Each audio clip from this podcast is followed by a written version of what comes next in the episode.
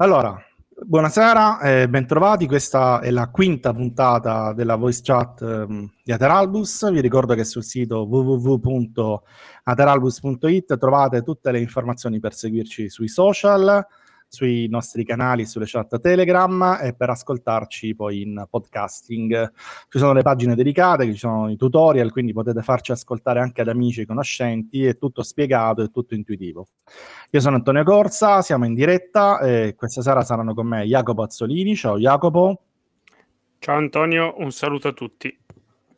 C'è anche eh, Enrico Ferrari, non so se è già collegato, ha detto di, che, che ci raggiunge comunque presto. Ciao, ciao eh, Antonio, ci sono. Ok, ciao Henry. Eh, c'è Matteo Bleve, che è il nostro esperto di preparazione atletica e quindi sotto le domande, infortuni, preparazione atletica e quant'altro. Ciao Matteo. Ciao Antonio, buonasera a tutti.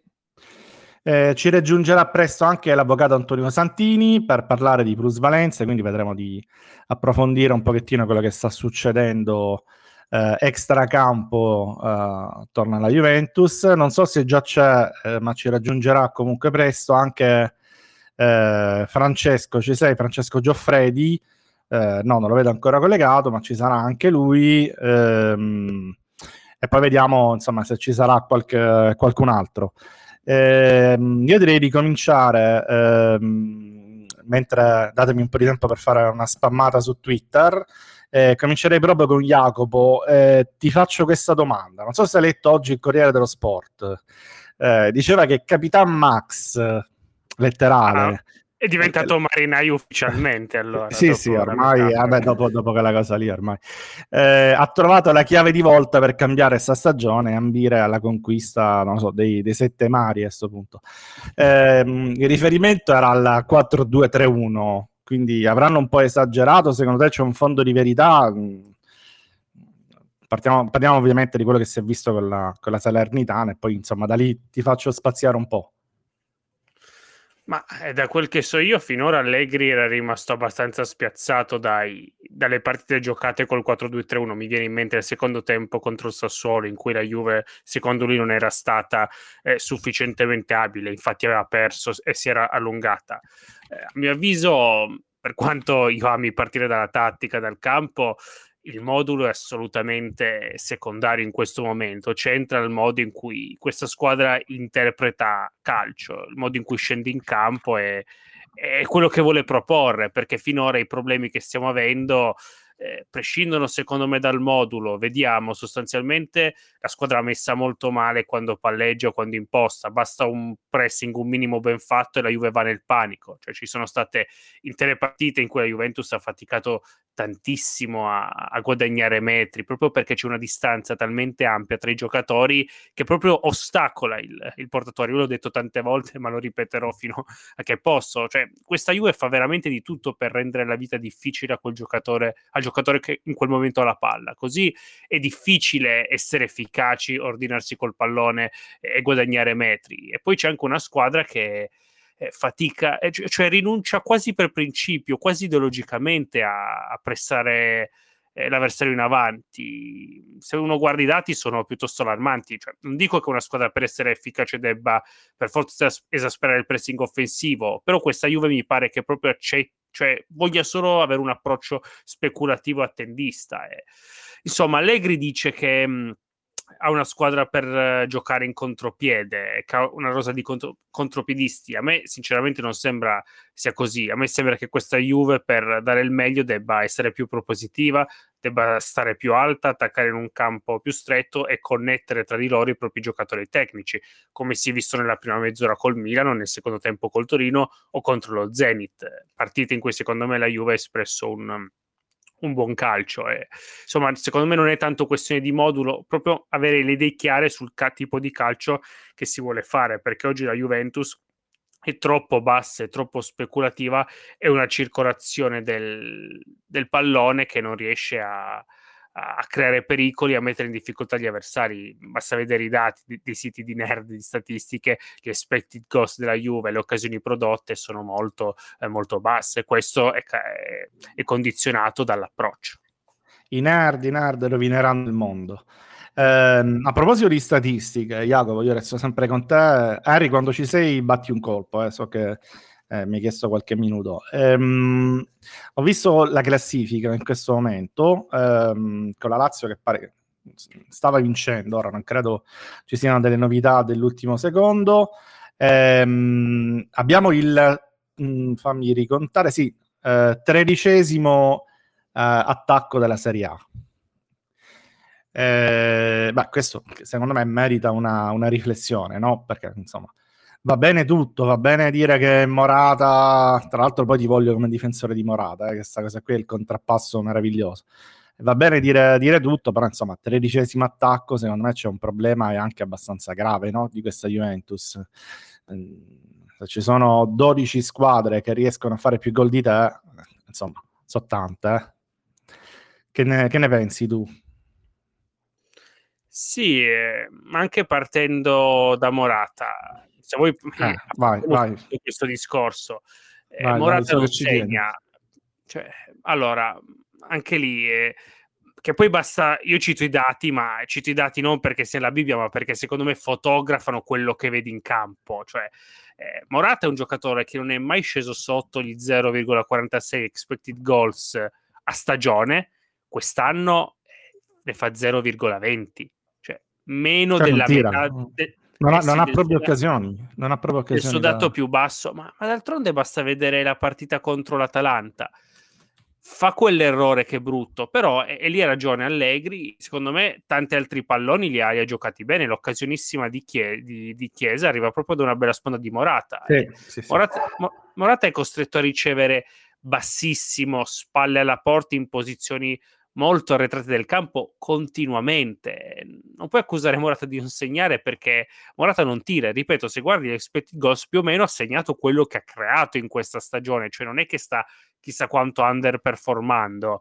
Eh, c'è il fatto che oggi fare il centravanti alla Juventus è quasi uno sport estremo perché la squadra non ti mette in condizione di tirare e sei costretto a un lavoro difficilissimo, ricevendo spalle alla porta in in zone molto basse del campo. E tra l'altro, anche se Morata in quelle situazioni sta facendo benino, comunque è Morata, cioè non è Benzema o Lewandowski. Secondo me eh, si esagera un po' nel chiedergli quel lavoro così difficile di regia per la porta che Morata non ha proprio nelle proprie corde. Sarebbe meglio lanciarlo in profondità, però la Juve eh, non ci riesce mai. Quindi, cioè, secondo me è molto superficiale, non tiene conto della realtà attaccare eh, gli attaccanti, scusate il gioco di parole, eh, della Juve perché non segnano.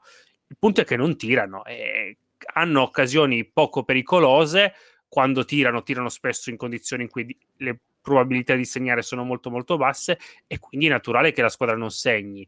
Eh, non è che i gol arrivano da soli, c'è bisogno di un contesto eh, che consente ai giocatori più tecnici di, di esaltarsi, quello che finora eh, non stiamo vedendo. Scusate se sono stato un po' tranchant, però secondo me la classifica e le partite ci dicono questo.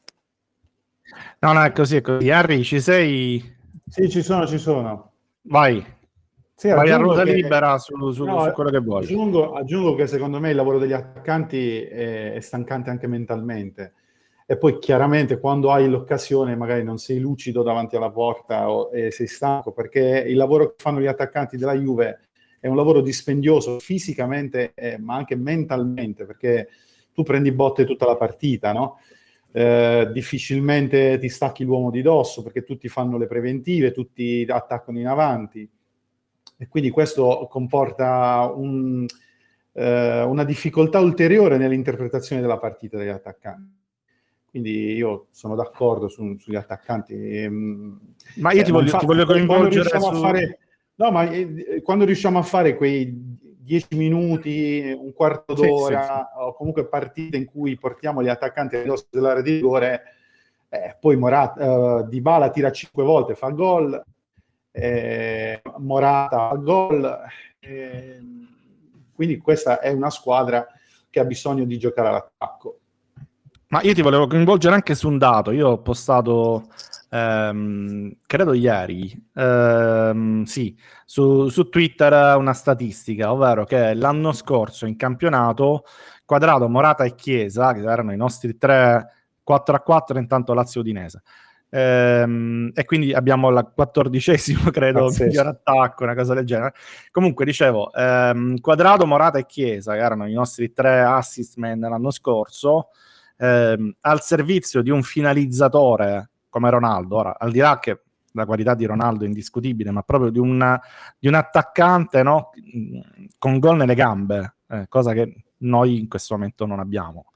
Ehm, avevano collezionato 41 assist stagionali in tre, che so un'enormità, no? Sono un numero. Ora eh, sono a 5. Quindi fanno un assist ogni 697 minuti, non si sa neanche a chi, quindi Vabbè, ma chi la danno? credo che, si- eh, appunto, cioè, credo che sia un dato molto significativo del fatto che comunque, insomma, e a chi la danno, ora, eh, a chi la danno eh, era proprio il- l'oggetto della mia riflessione, no? Cioè, ma questa Juventus può permettersi di giocare con Morata e Dybala e basta?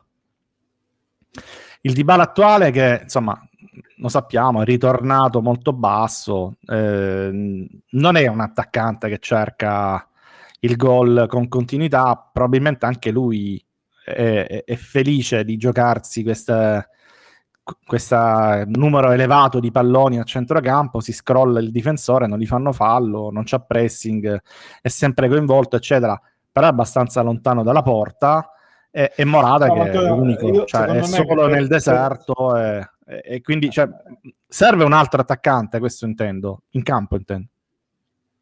Eh, sicuramente sì. Tra quelli che Eh, abbiamo, eh, cioè, chi è chia- chiaro, Vlaovic eh, lo vorremmo tutti, ma dico tra Ken, tra Caio, perché questi abbiamo. Eh, mm, O Sicuramente non sì, è io- questione di numeri di giocatori, magari è questione di baricentro, è questione di atteggiamento, è questione di, insomma, ditemelo voi. no, secondo me è questione di riuscire... allora, le questioni sono tante, secondo me. Eh, Eh, sono parecchie, perché per avere una produzione offensiva eh, in grado di stimolare e produrre eh, gol, eh, hai bisogno di tante cose, non hai bisogno solo di mettere un attaccante in più, no? Vabbè, questo credo certo. che sia eh, normale.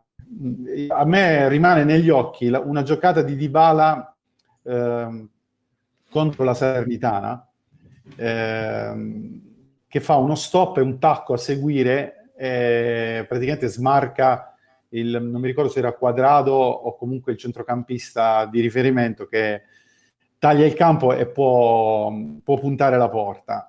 Ecco, quelle giocate di Dybala, che sono giocate di prima, Di, di chi ha un grande senso del gioco, eh, Dybala ce l'ha fatta vedere l'anno scorso col Milan, non so se vi ricordate, quando abbiamo fatto gol, no? mhm. Allora, un conto è mh, che Dybala quelle cose ce le fa a, a metà campo e poi ci sono comunque altri 50 metri da risalire. Un conto è che Dybala eh, faccia le sue giocate al limite dell'area. Ed è la stessa identica giocata, eh. È la stessa e identica giocata. È un tacco a, a prendere in controtempo comunque i difensori e- o, o comunque i difendenti. È solo che se la fai a ridosso dell'area di rigore, ma- magari eh, fai l'assist, Chiesa fa il gol, se lo fai a centrocampo è un'azione mh, che può produrre o produrre. Cioè io credo che, di- ecco, questo voglio dire, che i, gli i giocatori vanno sfruttati per quelle che sono le loro migliori caratteristiche, no? Eh, allora, mh, tornando anche a un bell'articolo di Andrea Lapegna, la Juventus in questo inizio di stagione, eh, secondo me, eh, ha, ha mancato nel- nel- nell'affidare i giusti compiti e sfruttare al meglio i, i giocatori. Questo è sicuramente un, un fatto. Non, non- si può, i, numeri, ma il gioco, tutto dice questo. Ok, questo 4-2-3-1 per te può essere una soluzione. So che i numerini sono, insomma, fan, lasciano il io, Antonio, io ho sempre detto che secondo me questa squadra deve giocare 4-2-3-1 e infatti ma, mi pare che nelle, ul- sia il finale con l'Atalanta che la partita con la Salernità, seppur la Salernità sia una squadra a mio Indecente, modesto avviso impresentabile in Serie A in questo momento. Eh, però comunque lo sviluppo del gioco c'è Però ecco, una grande stata- curva, eh. Ha una grande curva che... Sono cominciate tutti e due terroristi che poi mi scrivono che, che, No, no, no, no, che siete vabbè, due terroristi. Ah, Ha una grande curva e un bello, un bello stadio. Eh, L'Arecchia è un bellissimo stadio. Ma, vai avanti, vai eh, avanti. No, dico, però eh, si vede che, ecco, se, se, fosse stata la prima di campionato, no? La prima di campionato, beh, sarei stato più contento perché eh, comunque la Juve eh, era lenta, era macchinosa, era comunque molto prevedibile ha avuto anche il suo momento di, di, di, blackout dove abbiamo rischiato di prendere. Sì, ha giocato, ha no? giocato la solita partita. Diciamo, alla fine la differenza l'ha fatta la, l'avversario, che ha avuto comunque una palla gol al 65esimo, se non sbaglio, per rimetterla in piedi. Una, ma, cioè, una palla gol eh, clamorosa. Uh-huh. Eh, ecco quindi... un'altra dopo nello stesso identico modo, tra l'altro, anche se calciato un po' peggio. Sì, quindi comunque una partita figlia degli episodi, è chiaro che loro fanno, creano due palle gol, eh, prendono un palo e la sbagliano e la partita tu la vinci perché ne riesci a creare un po' di più, che poi è, insomma è, è la storia del calcio, è più o meno così. Eh. e quindi, eh, però se noi dobbiamo sempre e comunque eh, fare questo tipo di partite, eh, io credo che difficilmente se ne esce, nonostante il buon tentativo di sviluppare il 4-2-3-1. Secondo me la Juve deve giocare 4-2-3-1, eh, assolutamente. Forse servirebbe un po' di... Ora la butto io, eh? cioè la butto lì. Premessa che non ho visto tutta la partita, l'ho vista ehm, col 2 per, quindi insomma la, mm, non sono in grado di, di, fare analisi neanche a prescindere comunque direi. Eh, però mh, mm, ho visto che insomma eh, Allegri nelle dichiarazioni pre-partita in tanti ci avete detto di commentarle eh, sì, bel discorso, tutto quello che volete però era comunque la Salernitana ragazzi, cioè in un momento eh, vivere anche una gara come quella con la Salernitana con questa pressione, con questa ansia eh, con Allegri che ehm, l'avrete visto no? La, nel finale quando c'è il calcio d'angolo eh, dice a Chiellini di, di andare in, in, tre e non in cinque eh, che deve fare esordire un ragazzo e lo mette al 94esimo cioè anche il messaggio che poi viene trasmesso alla squadra secondo me anche ai tifosi è quella di una squadra isterica che, che ha paura ha paura in questo momento anche della Salernitana, anche di prendere due gol a tempo scaduto. Non lo so di che paura ci abbiamo. Probabilmente anche questo influisce, no? Cioè, perché se tu vuoi, noi parliamo di fare un gioco offensivo, parliamo di essere un pochettino più spensierati, di provare ad attaccare, essere più coraggiosi, eccetera, ma se poi eh, come dire, il messaggio che passa è dobb- siamo in momento di difficoltà, dobbiamo salvare la Juve, dobbiamo ridare quello che abbiamo dato. Che, parole belle, per carità, bellissime, però anche cioè, trasmettono anche un senso di ansia, secondo me, no? O, o, o sbaglio? Sì, ma anche Una perché... Cioè, che, che, che, che, maniacale, che per carità è giusto che ci, che, ci sia, ma insomma, con la serenità. Dice, no? Sì, dicevo prima, il discorso di Chiellini de, della Salernitana che è molto pericolosa quando attacca sotto la, eh, la sua curva, che, che, sul momento ha suscitato un po' di hilarità perché in effetti fa- faceva sorridere. Poi oggi in sottofondo mi è capitato di risentire Allegri in conferenza e anche lui ha detto questa cosa, cioè mi immagino riunioni della squadra che proprio... Eh, ne avranno parlato sicuramente, ne avranno, sì, parlato, parlato, prima, sì, su, spiegandola come, come fosse caloroso il pubblico. Sì, vabbè, sì, no, magari... No, sì, no, no però per collegarmi tuo discorso... Vai, vai. No, vai, vai, vai, vai, Jacopo, vai. No, no, no, nulla da aggiungere, cioè solo confermare quello che ha detto Antonio, che in effetti c'è, c'è stata una tensione molto eh, chiara, insomma, nelle dichiarazioni di, di, fine gara, anche a me non un po' spiazzato. Il momento non, no, non è bello, dico, eh? cioè, questo, questo ne siamo no, consapevoli. Io dico una però, cosa che... Eh, neanche per la Salernitana era bello, insomma. Eh, infatti, insomma, ha preso 31 gol la Salernitana. Comunque, eh, io dico una cosa, che i fattori ambientali fanno parte del calcio, caratterizzano le partite, anche i risultati, eh, il pubblico. Non, non, dobbiamo negare che queste cose esistano, però no, sicuramente no, i fattori ambientali caratterizzano le partite, lo sport, tutto quanto, ma eh, nessuno qui, sottolineiamo, sta dicendo che non esiste il fattore ambientale, non esiste eh, fuori casa, non esiste, anche se molto meno ormai nel calcio moderno. Però quello che ci dobbiamo mettere in testa è che esiste un calcio che va giocato in un certo modo e quindi queste cose qui sono secondarie perché vengono dopo. Quindi a parità di proposta di gioco, a parità di calcio, allora il fattore ambientale può decidere, come tutto poi, no?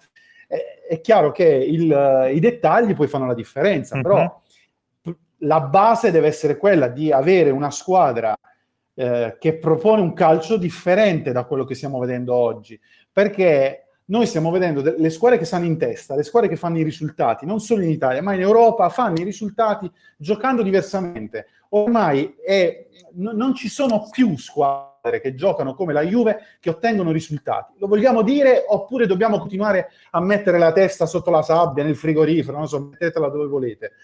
Po- vogliamo continuare a dire questa cosa o, o Oh, no, è partito no. presto, è partito presto. Eh, ma perché io sento delle, Antonio, delle puttanate proprio irricevibili. Allora, è vero, esiste il fattore ambientale, esiste il pallone sgonfio, esiste il terreno scivoloso, esiste la pioggia, esiste la grandine, esiste la, la curva, esiste la, tutto. momento brutto. Ma è... una squadra che ha Delict, Bonucci, Quadrado, Arthur, Locatelli, Dybala, eh, anche Morata, anche Morata, che comunque alla fine fa il centravanti di, di una delle nazionali migliori del mondo, eh, piaccia o non piaccia, è così.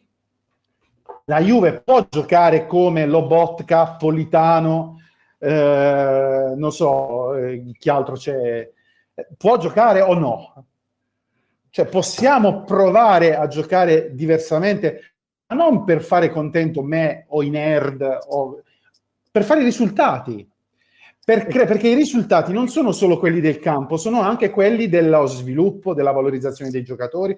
Allora io penso che se, sarà ed è molto più difficile valorizzare un Sule oppure un eh, Kuluseschi in questo eh, quadro tattico e, e, tecnico della Juventus. È difficilissimo e infatti arriviamo a giocatori che sono eh, molto eh, stressati sia fisicamente che mentalmente e siamo a dicembre.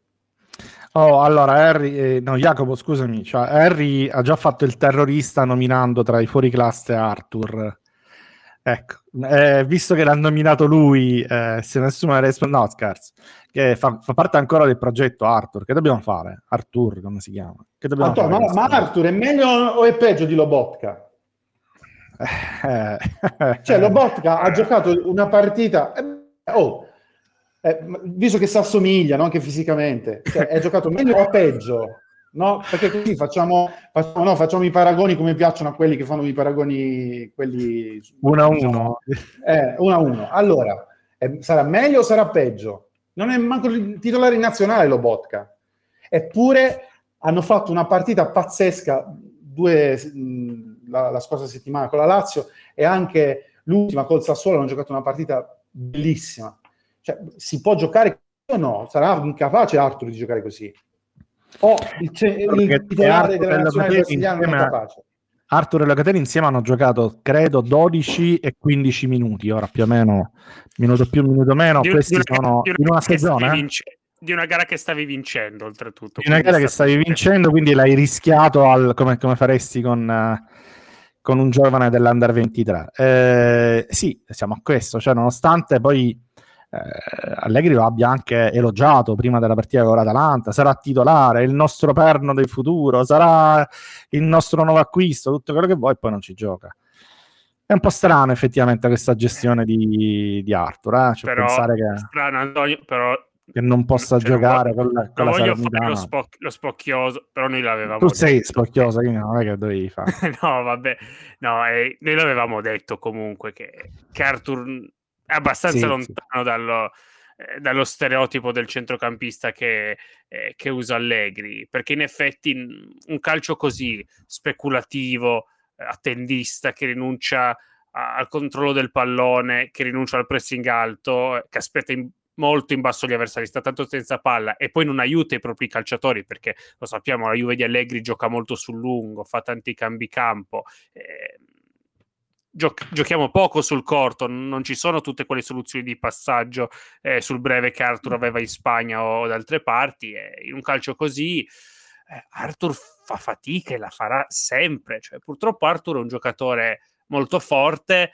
eh, però secondo me è molto specifico, cioè che ti condiziona la, eh, la squadra. Sappiamo che Allegri è il totale opposto del tipo di calcio in cui Arthur si è sempre esaltato ed è normale. Non c'entra nulla, dai, non c'entra nulla. Non c'entra Ma non c'entra nulla, nulla neanche con Pjanic, no? Perché vedo che molti continuano no, a fare un paragone con... Esatto. Pjanic difendeva, raga. Pjanic difendeva, sì, era diventato uno specialista, se, se, passatemi il termine... Eh difensivo, no? Di, sì, sì, rimaneva... Sì, sì, fa... faceva un grande lavoro difensivo, magari non vistoso, ma di grande lettura. Apriva gli spazi, letture. Ma infatti rimaneva sempre bloccatissimo. Noi in zona di rifinitura non l'abbiamo quasi più visto, no? Proprio perché rimaneva tanto basso, tanto bloccato e soprattutto Pjanic eh, ha più nelle corde di Arthur il passaggio di lunga gittata. Se uno guarda i dati, ricito le statistiche, ma le ho consultate perché erano molto interessanti, da quando è andato alla Juve Pjanic ha moltiplicato a dismisura sia i cambi campo che i passaggi lunghi, no?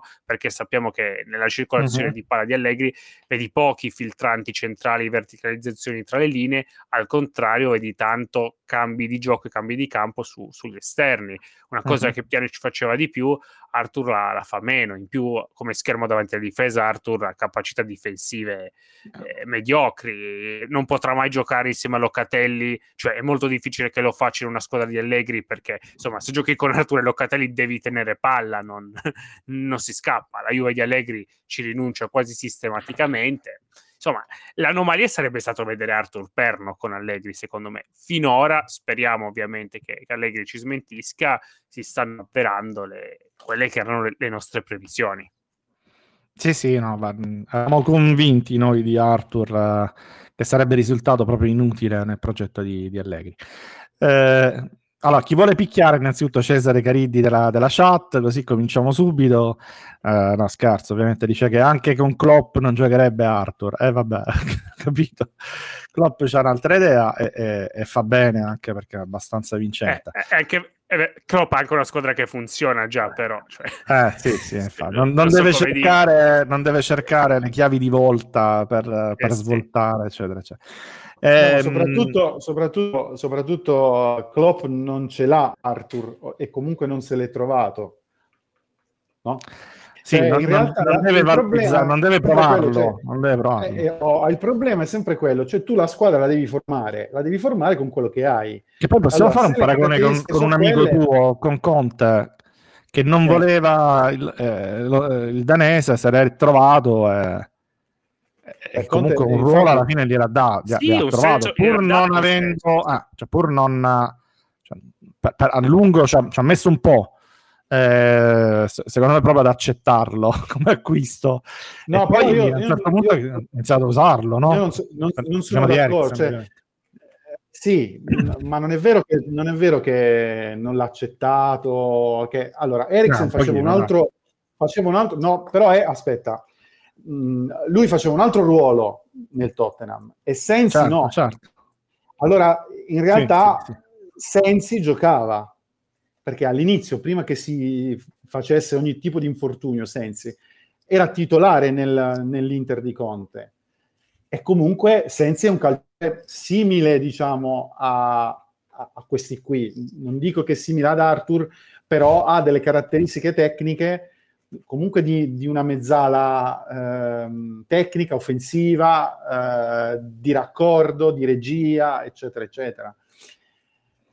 Per grandi linee, ovviamente. E quindi Conte aveva puntato su, su Sensi perché non riusciva a inserire eh, Eriksen che faceva tutt'altro nel suo club. No, no, ma piano, per piano, dirgli che comunque gli ha trovato poi un senso... Sì, sì, sì, eh, esatto. Piano piano gli ha cucito il, eh, Ma perché comunque investito. parliamo di giocatori di, di, di, valore. Ora io non so se alla Juventus sono diventate tutte pippe, cioè ormai sembra che alla Juventus sono tutte pippe, non ce n'è uno che si salvi. Però Arthur è un no. giocatore abbastanza di, di, cioè di, valore, un giocatore che gioca nel Brasile, che insomma non è una squadra di pippe, eh, giocava nel Barcellona, non è vero che ha trovato eh, difficoltà nel grande Barcellona. Barcellona Arthur era titolare. Non è vero che ha trovato, eh, non, è, non è vero che ha trovato difficoltà ha cambiato allenatore pure lì, quindi ha subito semmai un allenatore diverso. Però insomma, eh, può essere, cioè, la questione è questa, o te lo tieni, eh, eh, se te lo tieni devi provare, secondo me, anche a coinvolgerlo, no? perché è un calciatore di valore. Noi siamo a corto di giocatori forti a centrocampo di questo livello. Eh, abbiamo Locatelli, abbiamo Arthur, il fatto che insieme abbiano giocato soltanto 28-29 minuti, a me pochettino lascia, lascia, perplesso. Comunque, detto questo, c'era un altro che dovremmo salvare, siamo in missione perenne per salvare soldati, Kuluseschi, che, che fine fa?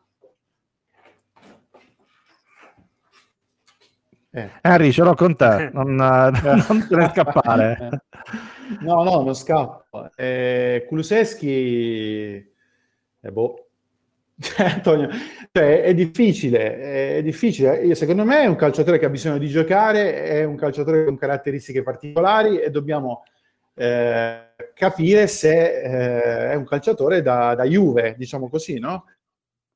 Cioè, ragazzi, io capisco tutto, cioè, capisco che mh, mm, sarebbe meglio avere eh, Pogba, sarebbe avere... Eh. però al momento siamo questi, cioè, quindi dobbiamo ragionare attorno a questi, no?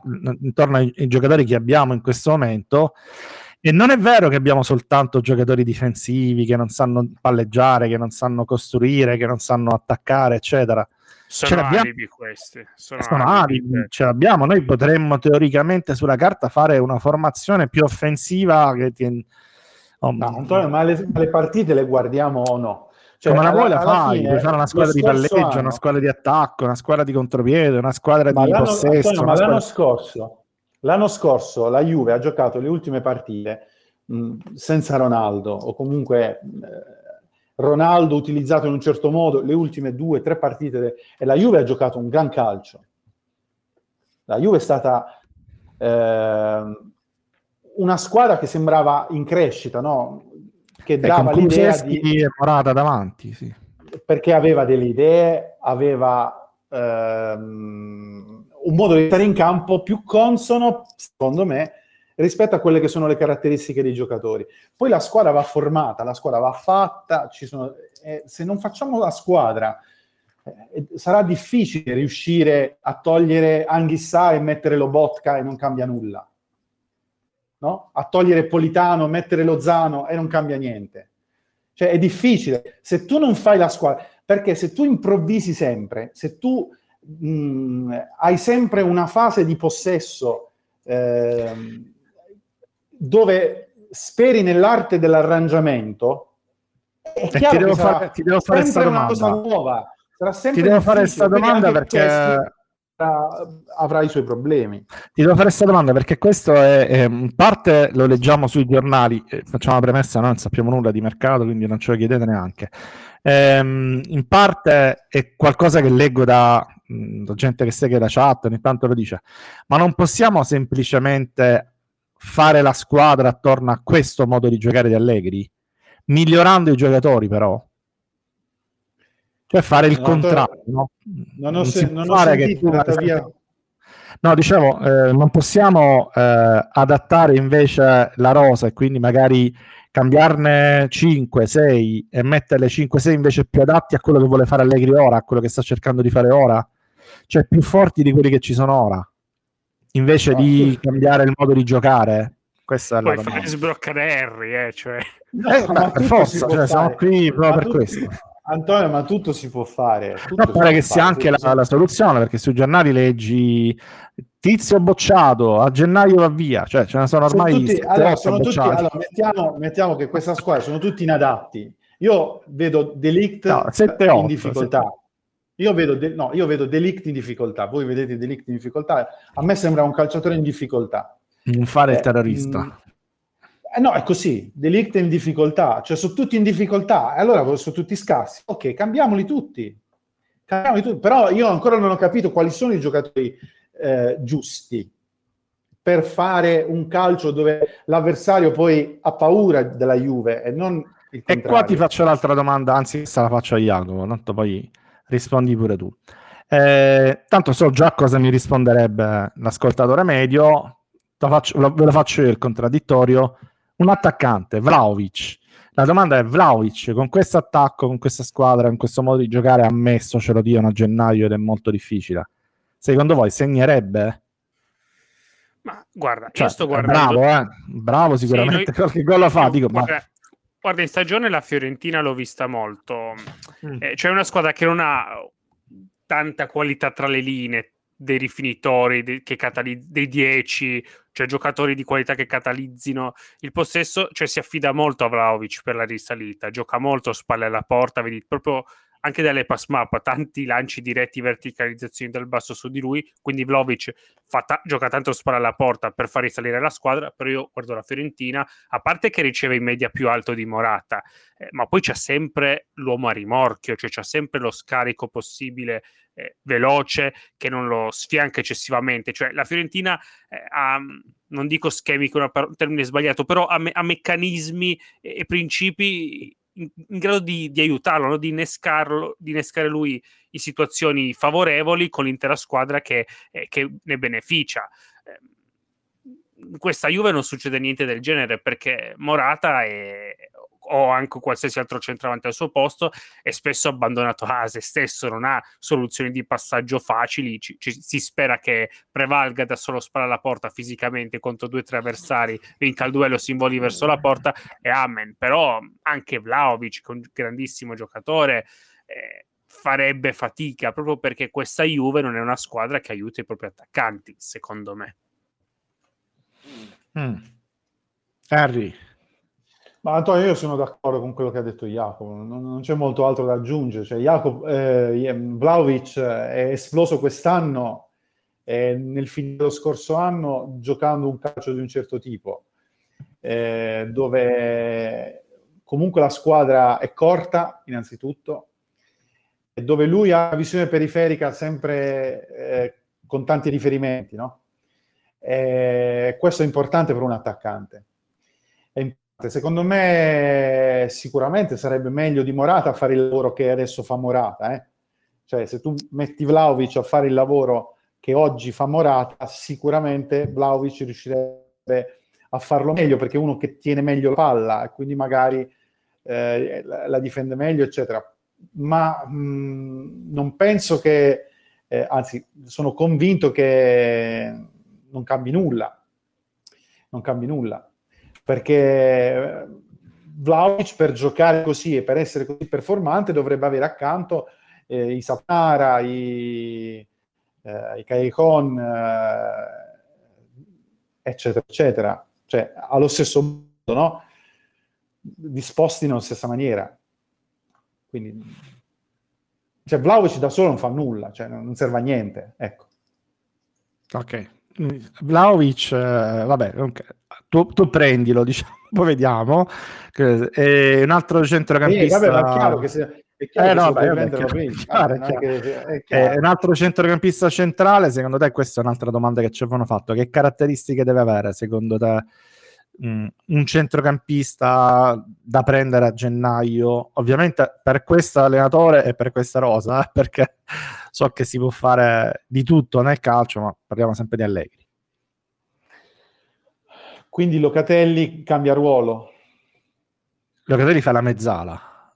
Quindi Locatelli lo, credo, lo spostiamo credo, mezzala. Credo. Uh, e, e, prendiamo un centrale. Mm. Centrale di Allegri. Che, non sarebbe neanche male come idea, secondo me. Eh? Eh, lo so, sì, anche, sono d'accordo. Eh, ci serve uno alto, forte di testa, bravo nelle letture, eh, serve un gran giocatore, serve uno mm. molto forte secondo me. È uno anche non lento, rapido, che gioca con tutti e due i piedi, che ha il cambio campo, che insomma serve un gran giocatore, secondo me. Eh... Anche se posso dire, per come Allegri interpreta il ruolo, io non è che poi Locatelli in mezz'ora lo veda così bene con lui. Se, se eh, infatti la mia, la mia, prima perplessità è stata, cioè, poi che fai? Do- adesso che stai trovando comunque Locatelli che eh, bene o male è uno dei migliori della Juve, no? È spento secondo me, ma comunque fa il suo. Cioè si sta però adattando... Che davanti alla difesa però, Henry. Cioè... Eh? Io non ce lo vedo granché davanti alla difesa Locatelli, questo in assoluto. No, ma cioè, neanche io, però voglio dire, però ma neanche io, ma lui non è che sta davanti alla difesa, lui sta giocando in braccio ai due centrali. Eh, Cioè, ragazzi, così, eh, ma non è che possiamo dire una cosa diversa, è così, sta giocando lì, sta, gio- sta facendo il terzo, il terzo centrale, il terzo stopper. Poi, poi, è uno che mh, a calcio, a cambio campo, ha, ha intelligenza calcistica differente mm-hmm. e si vede, e si vede, quindi mh, ma è, è, offensivo Locatelli, no? È, è un sì, giocatore sì, sì, che deve giocare con la palla. Deve poter arrivare al limite dell'aria anche. Eh, Intendo quella offensiva. Insomma, è, un bel, sembra quasi che non si sia lavorato fino adesso, capito? Perché ci sono tutti questi dubbi cioè la Juve è una squadra confusa, con tanta confusione e tanti dubbi dentro. Quindi eh, anche sul centrocampo abbiamo, abbiamo i nostri dubbi. Eppure Allegri lo voleva Pjanic, tipo rispondere qualcuno, quindi le idee ce l'aveva chiare, poi non gliel'hanno preso. Poi magari ci torniamo sul motivo per cui non l'hanno preso, però effettivamente sì, cioè non, è, non essere riuscito comunque a sviluppare un, un'idea di centrocampo che possa funzionare. Io torno sempre alla, alla coppiata Arthur. Ma, ma siamo convinti che, che Pjanic che non, non gioca rosa, mai neanche a pro. Siamo convinti no, che Pjanic no, con questa rosa convinto. sarebbe stato meglio dell'attuale Locatelli? Ma. No, tra l'altro credo che sia anche finito tecnicamente. Cioè proprio, è, è, morto, è, morto, Pjanic. Era l'idea forse del giocatore, spero, eh, davanti alla difesa. Insomma, proprio, proprio Pjanic no proprio Pjanic no. Un altro del, con caratteristiche simili forse sì, proprio lui no. Bene, allora io direi di passare, mh, mm, facciamo qualche, coinvolgiamo un pochettino Matteo. Eh, ci sei Matteo? Matteo Bleve? Sì, ci sono, ci sono. Perfetto. Ti faccio subito una domanda bella scomoda, così ti, ti ambienti subito. Eh, Chiesa infortunato fino al 2022. Era inevitabile? Beh, diciamo che avere già il dubbio che non fosse evitabile è un problema. eh... Fatti degli amici, dai, così, così entra nel club. No, allora, io sono dell'idea che tutti gli infortuni sono evitabili. Il, il suo, visto il contesto, era Questa inevitabile. Frase per... Tutti gli infortuni sono evitabili? Sì. Capito bene? Ok. Sì, sì, sì. Diciamo che al di là di caratteristiche... Vabbè, parte, eh? sì, parte. ma al di là di caratteristiche anatomiche... Di parte nel senso che, un... che, si occupa di preparazione atletica, quindi è chiaro che eh, deve dire queste cose. No, no, hai ragione, hai ragione. Non intendevo di parte contro qualcuno. No, no, certo. Però al di là delle caratteristiche anatomiche di un, di un giocatore, di una persona, quindi un gesto motorio può comportare un aumento o meno di un, di un rischio di infortunio, tutto è evitabile, soprattutto quando adesso abbiamo dei metodi di tracciamento dei carichi, dei, una serie avanzata di tecniche per stimare quello che è lo stato psicofisico, non solo fisico del giocatore, è evitabile. Chiesa però in questo momento arrivava in un contesto che lo ha spremuto e dunque era un po' inevitabile, diciamo così. Probabilmente era anche, era insostituibile. Probabilmente era anche insostituibile nell'idea dell'allenatore. Sì, esatto, perché giocando anche, anche con eh, sì, perché insomma, cioè, nel, il momento è tale per cui probabilmente rischi qualche cosa di più, non puoi fare grandi rotazioni, eccetera, e poi magari ti ritrovi.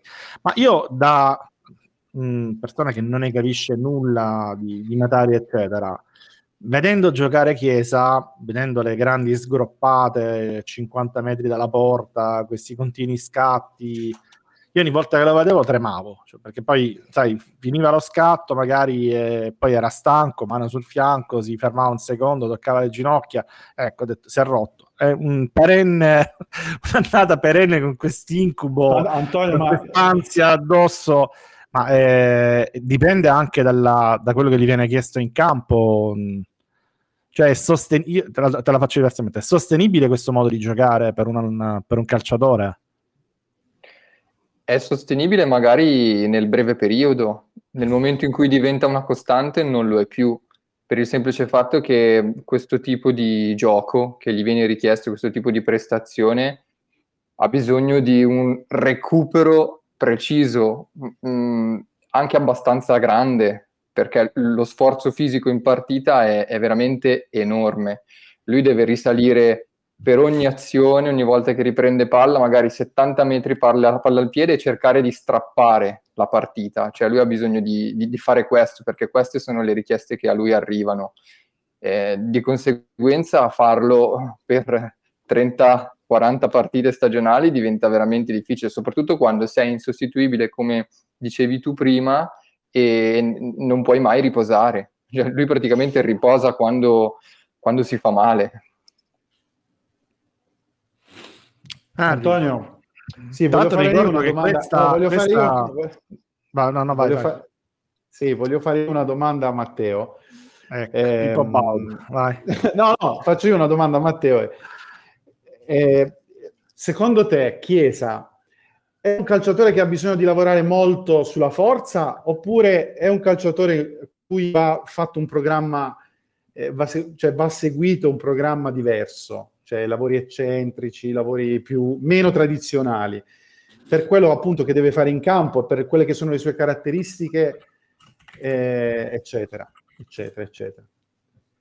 Ma a me pare lui sia già un giocatore molto, mus- molto muscolare, quindi ha, eh. ha, delle caratteristiche anatomiche già ben precise, già ben definite.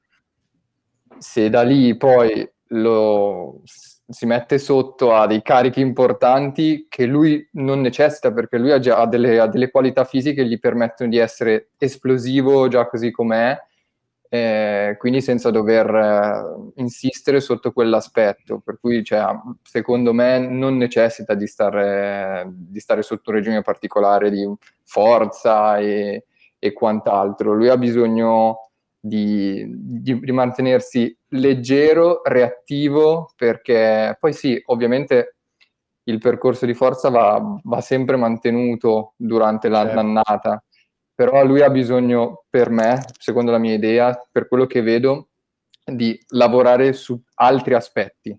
Non è la forza che gli manca, ecco. Infatti io quest'anno lo vedo un po' meno, diciamo, reattivo rispetto a quello che era l'anno scorso ad esempio, ha meno strappi durante la partita e quando strappa non è più lo richiede dell'anno scorso. È pesante. Sì, sì, g- grazie, grazie. Io, io, su Chiesa ve l'avevo detto. Ma grazie no? che mi ha rovinato l- i prossimi mesi, mi ha rovinato tu e lui. Eh, No, ma a, parte gli scherzi, ma quando vediamo giocatori invece della Premier, tanto io faccio l'ignorante proprio totale, che corrono avanti e indietro, Salah, eccetera, eccetera, ma che c'hanno di diverso? Sono meglio loro o... No, non sono meglio loro. Tempo fa avevo visto un, un'intervista al vecchio preparatore di Antonio Conte e lì diceva sì, che non, cambiano sicuramente qualcosa a livello di preparazione atletica perché il campionato è diverso, le richieste sono differenti, viene tenuta un'intensità che è, lontana anni luce da quella della mm. nostra Serie A, eh, però il, la loro voglia di andarsi a prendere la, la palla al 95esimo dopo aver fatto a botte tutta la partita è, è un fatto mentale, un fatto culturale, loro ce l'hanno, ce l'hanno già poi, ovvio, eh, la preparazione fa, eh, fa la, la, sua gran fetta di lavoro, però mh, mm, non è quello il problema, diciamo. No, sì, ma infatti diciamo in breve che si sono accorti che si può fare quel lavoro per 95 minuti. Oggi si può fare, si può fare quel tipo di partita con quell'intensità, con quella ricerca di, di, essere, della, di aggressività della palla, eccetera, eccetera. Si può fare, abbiamo gli atleti per fare quella, quel tipo di partita. I, I, calciatori sono cambiati e i calciatori hanno modificato il calcio. In Ma questo. quindi non abbiamo gli atleti noi o non abbiamo... Noi gli atleti noi ce li abbiamo. Dillo subito, dai. Gli atleti ce li abbiamo, è, è, è, la, pre- è la preparazione eh. alla partita. E la preparazione alla partita ormai è un tutt'uno, è la tattica ed è la preparazione atletica, no? Deve essere un tutt'uno, è, è tutto insieme non sono cose che puoi staccare. Mm. L'allenamento quindi, è quindi uno. il giocatore va, va, allenato mentalmente e fisicamente a fare qualcosa. Sì, assolutamente. Diciamo che... Riassumere così. Diciamo che se tu hai un atleta già pronto fisicamente, sai che è già pronto per mh, mm, compiere un determinato sforzo, eh, predisporlo anche all'atteggiamento giusto è molto più semplice e è più corretto anche come percorso. Mm. Assolutamente, ma poi Antonio, cioè, la differenza la fa la programmazione, la programmazione di tutta la stagione. E dentro la programmazione c'è un aspetto fondamentale oggi che è la prevenzione degli infortuni associata appunto al, alla, diciamo, alla, all'allenamento. No? Questo determina poi il risultato finale, è determinante cioè non sono cose banali, cioè la gestione, eh, questa gestione è fondamentale ormai nel calcio di oggi. E il lavoro che si, a differenza, eh, cosa fanno in Inghilterra? In Inghilterra non fanno più il lavoro tradizionale che si faceva 30 anni fa. Non lo fanno più. No, forse non l'hanno mai fatto, loro facevano anche peggio, però. Sì, no, lavorare solo sulla forza, lavorare eh, sì, sì. sugli accumuli Estre. di lavoro, eh, aspettare il momento di scarico Massinali. durante la stagione. Sì, n- non si lavora più così, si fanno lavori diversi. Si fanno lavori diversi. Quindi Fa, il famoso, una, il famoso poi fase... immagazzinare che poi a marzo si vola, sta cosa qui. Quindi... No, è, è, esatto. Si fanno, si, si, per esempio, si programmano dei carichi di lavoro sempre adeguati al movimento che si compie e questo te lo dà il lavoro eh, eccentrico, no? ehm, che ottimizza e riduce i tempi di recupero, eh, fa crescere molto più velocemente i muscoli, ha una, un grande azione re, eh, preventiva, insomma non si fanno pesi, no? per intenderci. Si fa palla, si fa in situazioni di gioco. Si, si, si fa situazioni di gioco e lavoro a corpori, lavori eccentrici, no? eh, dove il muscolo eh, non ha mai ehm, il peso da, da sopportare. Mm. Vabbè. Cioè risultano maggiormente adatti a, alla morfologia e a, tutto quello che è la sfera neuromuscolare, no? Dobbiamo ricambiare argomento perché già mi avete depresso, avete depresso entrambi. eh, Antonio Santini, ci sei? il nostro oh, avvocato. Sì, sì, eccolo, sì, eccolo, eccolo. Ciao. Ecco, a proposito di depressione, ti, oh. ti chiamiamo per sollevarci. Con belle notizie. eh, con belle notizie, sì, con belle notizie dalla... Eh, parliamo del caso delle plusvalenze, sì. plusvalenze, falso in bilancio e quant'altro, documenti segreti e quant'altro. Eh, dobbiamo preoccuparci, Antonio? Beh, eh, sì, diciamo no, perché che... sai, io, io, faccio il giro del, del web e ormai lo Juventino medio è veramente è diventato anche avvocato, cioè, c'è, c'è, gente che ti spiega tutto, anche queste cose qua. Vabbè, facciamo parlare gli avvocati. Il Juventino medio ormai è snelbato. Eh, ormai, diciamo ormai. Quando, quando, quando sai, ti trovi la guardia di finanza in, in casa di, che ti acquisisci i documenti. Non so proprio degli imbecilli. Non, non ci puoi stare. No, so però eh, tornando seri, allora per dire se, se bisogna preoccuparsi eh, è un po' presto forse, perché faccio una premessa un po' da avvocato, però è necessaria.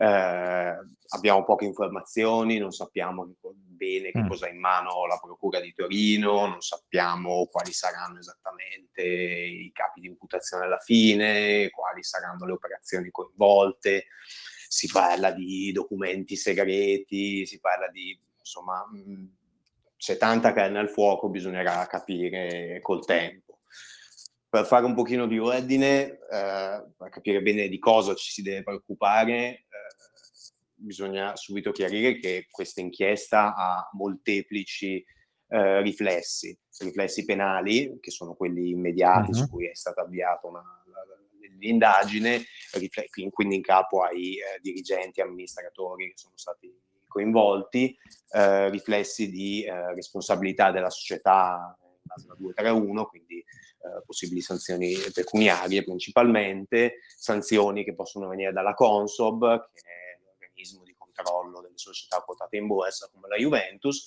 e infine riflessi sportivi, quest'ultimo mm. aspetto siamo ancora abbastanza in alto mare perché un eventuale deferimento, il cosiddetto rinvio a giudizio, eh, arriverà quando saranno chiuse le indagini da parte della Procura Penale. Tutti gli aspetti... Quindi diciamo che dal processo poi nascerà eventualmente il filone no, da, sì, il sì, faldone da, da, trasmettere alla giustizia sportiva e poi eventualmente ci sarà un processo, procedimento esatto. sportivo. Tutti questi aspetti eh, hanno, eh, possono avere delle conseguenze, anzi avranno delle conseguenze dal punto di vista anche reputazionale, quindi che è un aspetto non secondario, perché magari delle sanzioni pecuniarie eh, si eh, a volte, sono, a volte ma... sono, anche, appunto, sì, sono anche eh. più, più, gravi, diciamo. Esatto, no? esatto, quindi possono essere anche superiori. Dal punto di vista del, del, del, della giustizia sportiva, che è un pochino l'area di, su cui sono un pochino più, più ferrato, eh, abbiamo principalmente il tema delle plusvalenze. Il tema delle plusvalenze a cui si affianca, come dicevo, questo, il discorso dei documenti segreti di Ronaldo, si ipotizza possibili pagamenti in nero, non si sa. Non si sa, io, a me è stato insegnato che quando eh, giudici, procure parlano di documenti segreti, si par- parlano di documenti che sanno che non riusciranno mai ad avere o comunque... No, pare che l'abbiano chiesto alla Juventus senza, senza eh. risposta da parte della Juve. Ma va... Eh, eh ma va. esatto, quindi potrebbero, potrebbero, rimanere segreti per sempre. Quindi su questo eh, si può dire poco. Se veramente si concretizzassero... Diciamo che c'è una telefonata, che pare un colloquio telefonico tra Cherubini eh, credo Gabasio, no? Del, mm. Cesare Gabasio, che è il rappresentante legale avvocato della, della Juventus, e pare che facciano riferimento a questa fantomatica carta di Ronaldo con retribuzioni arretrate regolate in questa carta. Bisognerà vedere, bisognerà vedere come verranno provate. Diciamo che il discorso dei pagamenti in nero è un discorso che non è estraneo al mondo del calcio, forse è tanto comune quanto le plusvalenze eh, fittizie, soprattutto magari nelle serie minori, ma è qualcosa che, che, che capita e capita molto spesso e che comporta, se accertato e eh, consegue, questo consegue una condanna, comporta delle sanzioni anche, anche abbastanza rilevanti in termini di, di, di, penalizzazione di punti. Su questo punto eh, bisogna vedere, bisogna aspettare, vedere cosa cosa salta fuori. Per quanto riguarda le plusvalenze, invece, eh, diciamo che è abbastanza chiaro eh, dove si arriverà, eh, quali sono le indagini della, della, Consob e poi ancora della Covisoc. Più in generale si sa nell'ambiente della giustizia sportiva che questa Procura federale voleva attenzionare questo tipo di comportamenti che sono ritenuti fuori, un po' fuori controllo.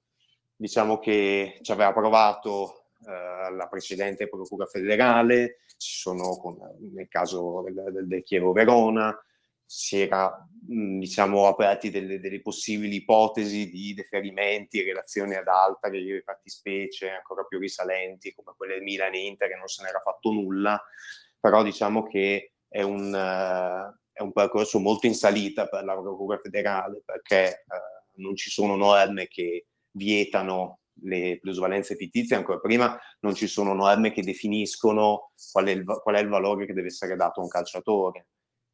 Per mm. cui si può sostenere, si potrebbe sostenere che le, le, le società di calcio siano assolutamente libere di, eh, di, di attribuire Antonio, un, un calciatore il valore che ritengono. Sintetizzare sì. così, cioè dimmi se è corretto o meno eh, tu puoi attribuire il valore che vuoi a un calciatore ed è difficile, se non impossibile, contestarlo.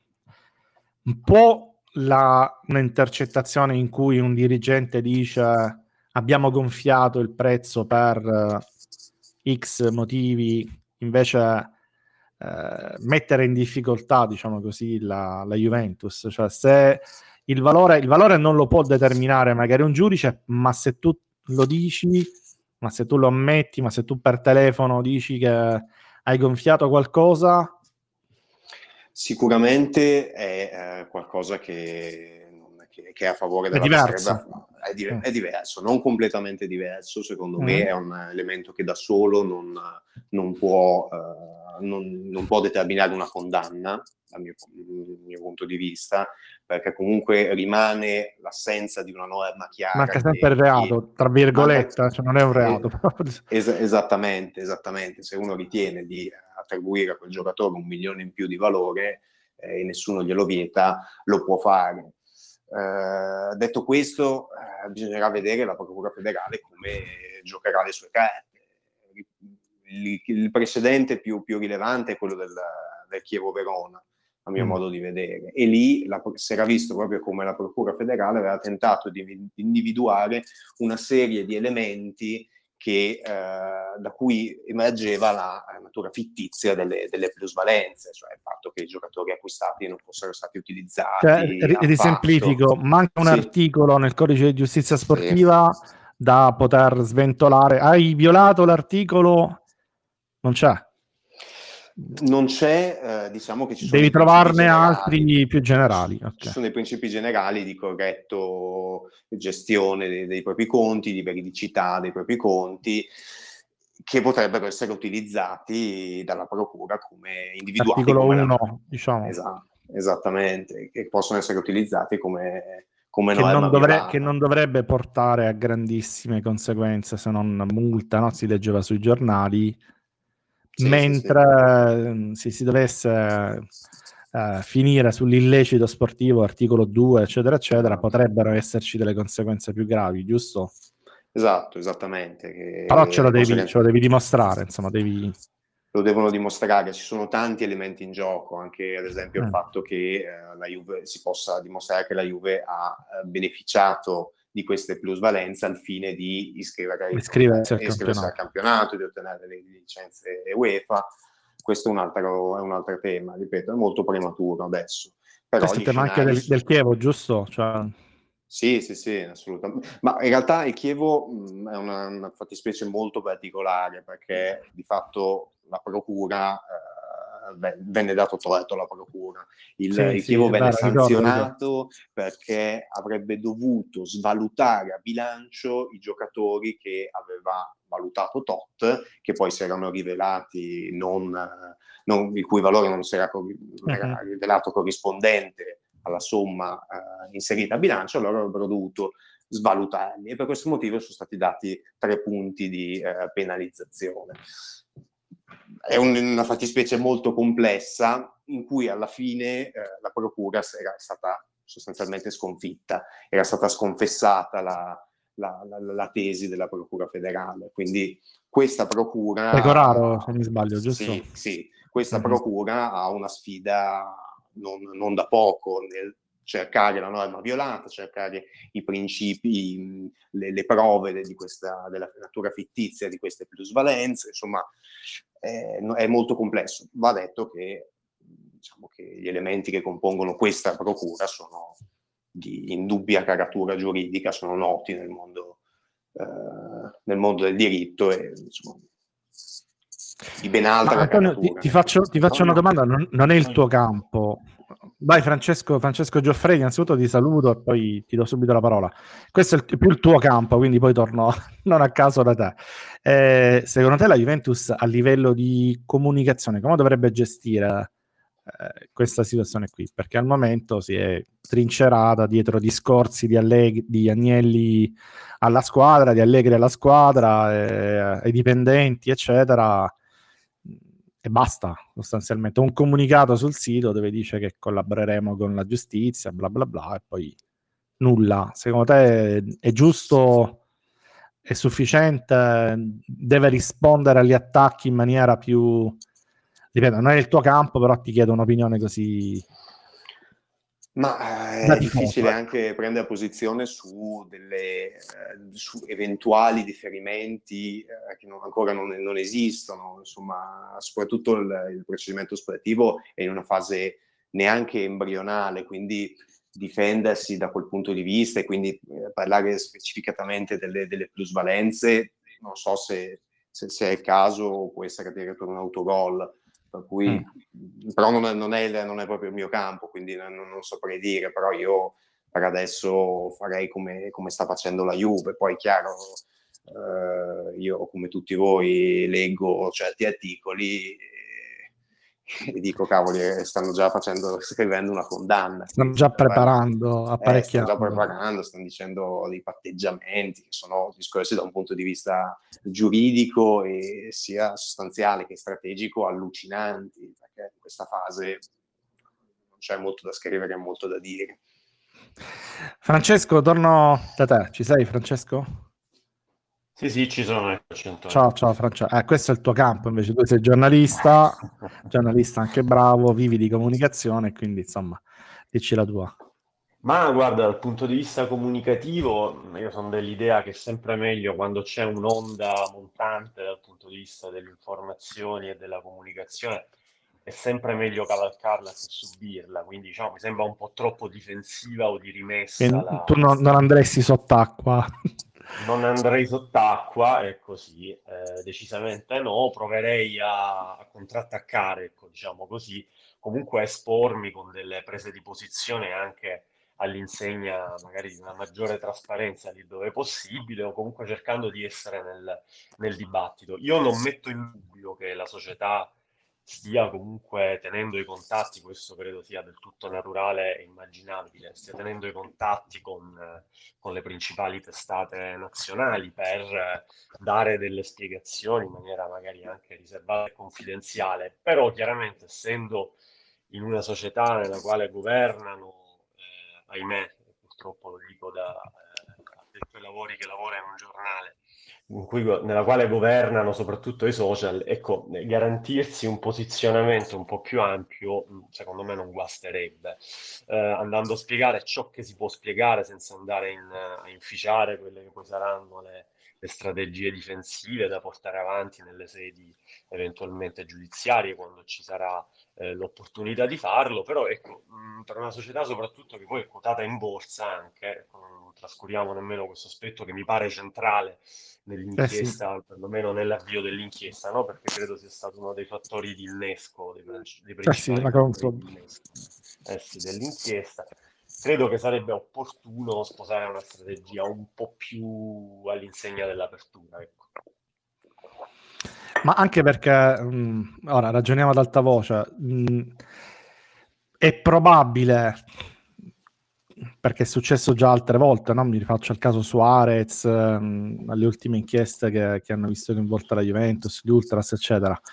È probabile che alla fine il tutto si riduca in un attacco mh, mm, mediatico, cioè una figuraccia, mettiamola così, più che in uh, condanne vere e proprie, sì, carceri, sì, sì, eccetera, gabbio, arance, eccetera, è probabile che sia la figura di, fatta dalla Juventus il problema, ah, sia il crollo in borsa, sia no, que- quindi posso eh, portare eh, l'esempio di ciò che accade nel campo che seguo più da vicino, cioè che la politica.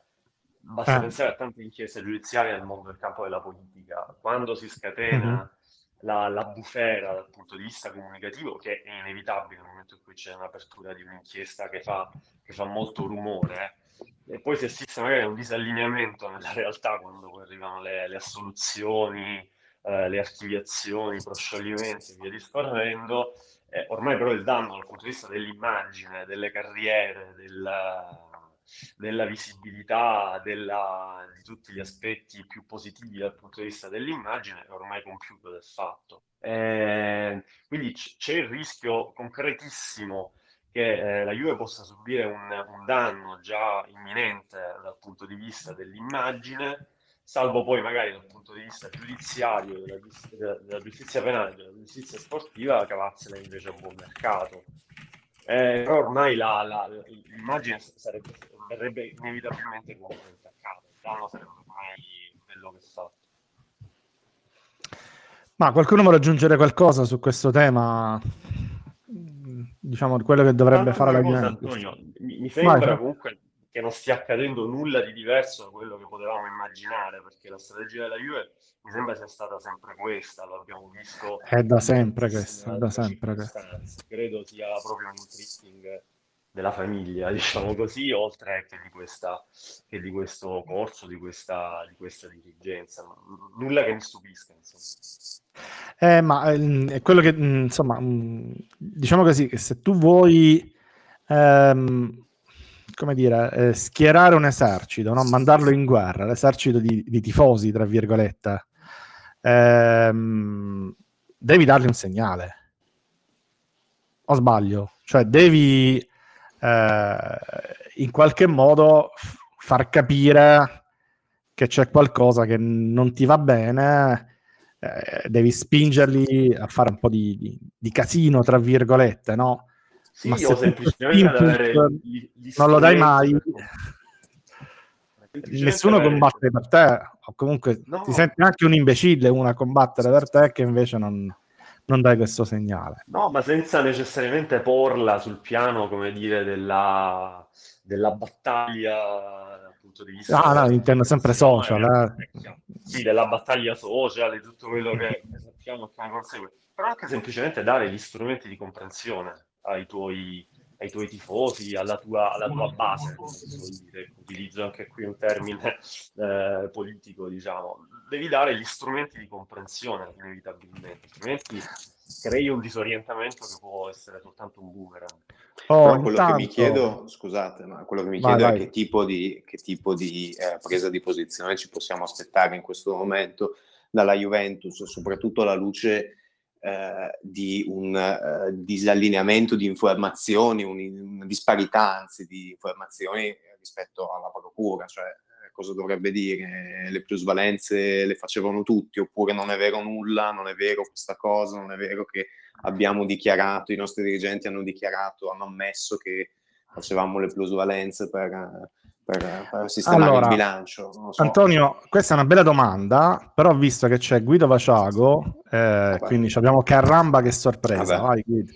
Guido, ci sei che è, è informato ovviamente sulla, sulla vicenda, eh, glielo chiediamo direttamente a lui cosa potrebbe fare eh, la Juventus dal punto di vista innanzitutto comunicativo, poi se ci vuole parlare più in generale di quello che sa su questo, su questo argomento lo ascoltiamo. Ci sei Guido?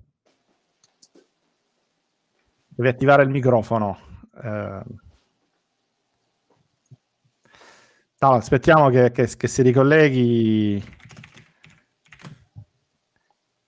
E comunque, vabbè, parliamo tra di noi. Quindi dicevo, no, la, la, la domanda che hai fatto è, è corretta, cioè, secondo me. Effettivamente è difficile trovare eh, un argomento sostenibile, cioè, non è che fa il comunicato dicendo lo fanno tutti perché rompete no. le palle a noi. No, esatto, che è la, la difesa Eccomi. Più... Ecco. Eccolo Guido, eccolo Guido. Scusate, so, stavo, sto uscendo, c'era il telefono che si era dal parcheggio del giornale si era disconnesso dal wifi del giornale e non riusciva a riprendere la linea dati. Ehm, mi stavi chiedendo eh, che può fare eh, dal punto di vista comunicativo? Deve subire in questo momento e stare zitta? Può, può, scegliere strade diverse? Secondo te esistono? E poi ovviamente ti lascio no, la parola. Nulla, nulla, nulla, nulla, nulla. Allora, siamo, siamo, in presenza, siamo in presenza soltanto, siamo in presenza dell'ennesimo caso vergognoso di giustizia italiana di una eh, inchiesta in diretta eh, su tutti i canali.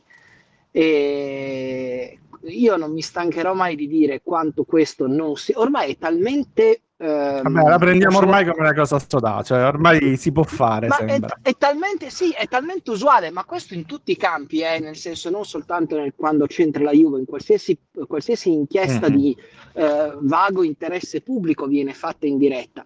Eh, è tutto quello che stiamo facendo è mh, mm, ai limiti della legalità io purtroppo mi aspetto prima o poi la pubblicazione delle intercettazioni, così abbiamo fatto il solito unplan eh, di illegalità.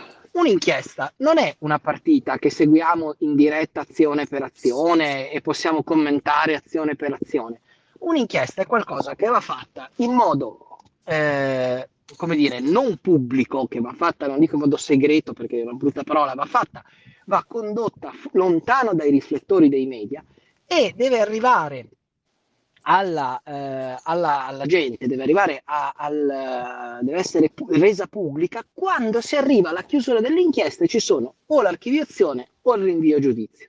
Nel caso di archiviazione sarebbe meglio anche poi non renderla pubblica, in maniera che tanto dice hai indagato, non hai trovato un reato, hai archiviato, fine. Non stiamo a dire chi ha indagato e per che cosa, visto che poi non c'è stato reato. Nel caso di rinvio a giudizio, siccome quello poi pre- prevede un processo e i processi, quelli sì, sono, sono pubblici, per fortuna, allora poi dopo si parla del processo, ma almeno così poi si scrive e si commenta di cose che sono compiute. Adesso, giustamente stavo sentendo prima Spizzichi e Bocconi con, il, con il, la connessione che andava, eh, siamo in presenza di niente, perché di cosa stiamo commentando? Abbiamo un decreto di perquisizione nel quale possiamo eh, ricostruire qua e là qualche, qualche, contorno di quelle che possono essere le accuse. Ma ieri, per esempio, Chiappero, che, non ha, mh, che ha, si, è, ha, si, è, avvalso della facoltà di non rispondere per, eh, per i suoi due assistiti, uh-huh. ehm, Marco Re e... Mi sfugge l'altro nome, è Bertola, Bertola. Bertola. Ehm, eh, ecco, in questo caso eh, ha detto delle cose saggissime, ha detto ma perché io devo venire a, a rispondere a, a, un, um, eh, a, delle domande non sapendo ancora bene i contorni dell'accusa? Ora, questo vale non soltanto per lui che difende, che per difende i, i due, due indagati, ma in generale vale per tutti i media, cioè ci stiamo scatenando. Ci sono delle cose che a me fanno veramente ridere. Eh, oggi mh, mm, ci sono, eh, c'era un titolo del Corriere dello Sport che diceva la Juve sceglie la linea del silenzio. Eh, e attenzione, la Juve sceglie la linea del silenzio quando, scusami, ma eh, tutti i dirigenti della Juve chiamati a deporre sono andati. Cherubini arriva bene, eh, oggi Manna, eh, Morganti, cioè uh-huh. Mhm. 4 su 4. Gli unici due che sono andate sono due ex, ex dirigenti della Juve che non fanno parte della Juve, quindi la Juve sceglie nel silenzio. È una, roba, è una roba agghiacciante e questa qua ci possiamo ridere sopra. Così come la carta segreta di Ronaldo. La carta eh, segreta di Ronaldo sta diventando, sta, diventando, sta diventando una cosa adesso io non voglio dire ridicola, perché poi magari la carta segreta di Ronaldo è una roba, è una bomba che esplode alla continassa, però oggettivamente... Um, tanto, oggettivamente non ce l'hanno. Nessuno lo sa in questo momento cos'è. Oggettivamente non ce l'hanno. Non lo so. Allora, non si parlerebbe quindi, neanche. Ma perché dobbiamo andare Beh, A me la cosa adesso... che ha fatto un po' sorridere è che l'abbiano chiesta alla Juventus, no? Cioè, pare che oggi leggevo che pare che abbiano chiesto questa carta alla Juventus la Juventus ovviamente ha detto ma quale carta no? non esiste e quindi siamo in attesa che la Juventus Beh, perché loro hanno, loro, esatto, loro hanno questa intercettazione sì, tra, sì, tra Cherubini e Gabasi e, l'avvocato. e quindi sì, dopodiché dopodiché boh esiste questa cosa non esiste è una, è una carta che può eh, determinare la radiazione della Juve dal calcio italiano? Io sinceramente credo di no. Dopodiché poi appunto eh, il fatto che da tre giorni eh, sui giornali ci siano le titolazioni sulla carta segreta di Ronaldo lo trovo un po' stucchevole perché poi purtroppo il livello medio mm, e qua dico una cosa brutta ma purtroppo vera il livello medio culturale della cultura giuridica della, del, del, eh, degli italiani è bassino eh? e quindi tu riesci abbastanza a impressionare un pubblico, un pubblico che non ha una grande cultura giuridica e in generale non ha una grande cultura parlando di carta segreta di Ronaldo, perché sembra che chissà cosa sia. Tu unisci due cose, la parola Ronaldo, che sappiamo eh, essere molto amata da, eh, nel, nel, linguaggio SEO, no? Il, Tra l'altro pare che verrà che... sentito, eh? mm, almeno Mendes no, no Mendes, forse Mendes, dopo, le, Ronaldo, Mendes, Ronaldo no, dopo Natale, dai. Dopodiché ah, poi appunto Vedi, anche questa è, una, è, un'altra cosa della nostra giustizia, la spettacolarizzazione della giustizia, il fatto di far vedere sfilare davanti a te eh, gli uomini più potenti, eh, no? diventa veramente una cosa, una cosa abbastanza anche questa eh, stucchevole, non se ne può più, cioè l'inchiesta nel quale a un certo punto tu PM ti fai sfilare davanti quelli che in teoria sono i più potenti, dimostri che, eh, che tu puoi essere, puoi avere il loro destino nelle, nelle mani, eccetera, eccetera anche questa non se ne può più, nel senso che a me sta bene che tu PM possa aver bisogno di sentire Mendes per indagare su una, una pista che hai aperto nella tua indagine, è perfettamente legittimo e sono contento che tu faccia il tuo mestiere PM, però il fatto di farlo così sotto i riflettori è un po', mh, non so come dirti, è veramente... Mh, fa parte di una... Sappiamo la data pure, sappiamo già la data, quindi figurati. Ci possiamo fare il calendario, il Google Calendar con, uh, sincronizzato con la, con la, procura. Sì, effettivamente. Eh, cioè, un po', secondo me sono, sono, sono, segnali di un sistema un po' malato. D'altra parte, mm. insomma, non, non, credo che la giustizia italiana... Anche quello delle plusvalenze però è un sistema abbastanza malato, eh.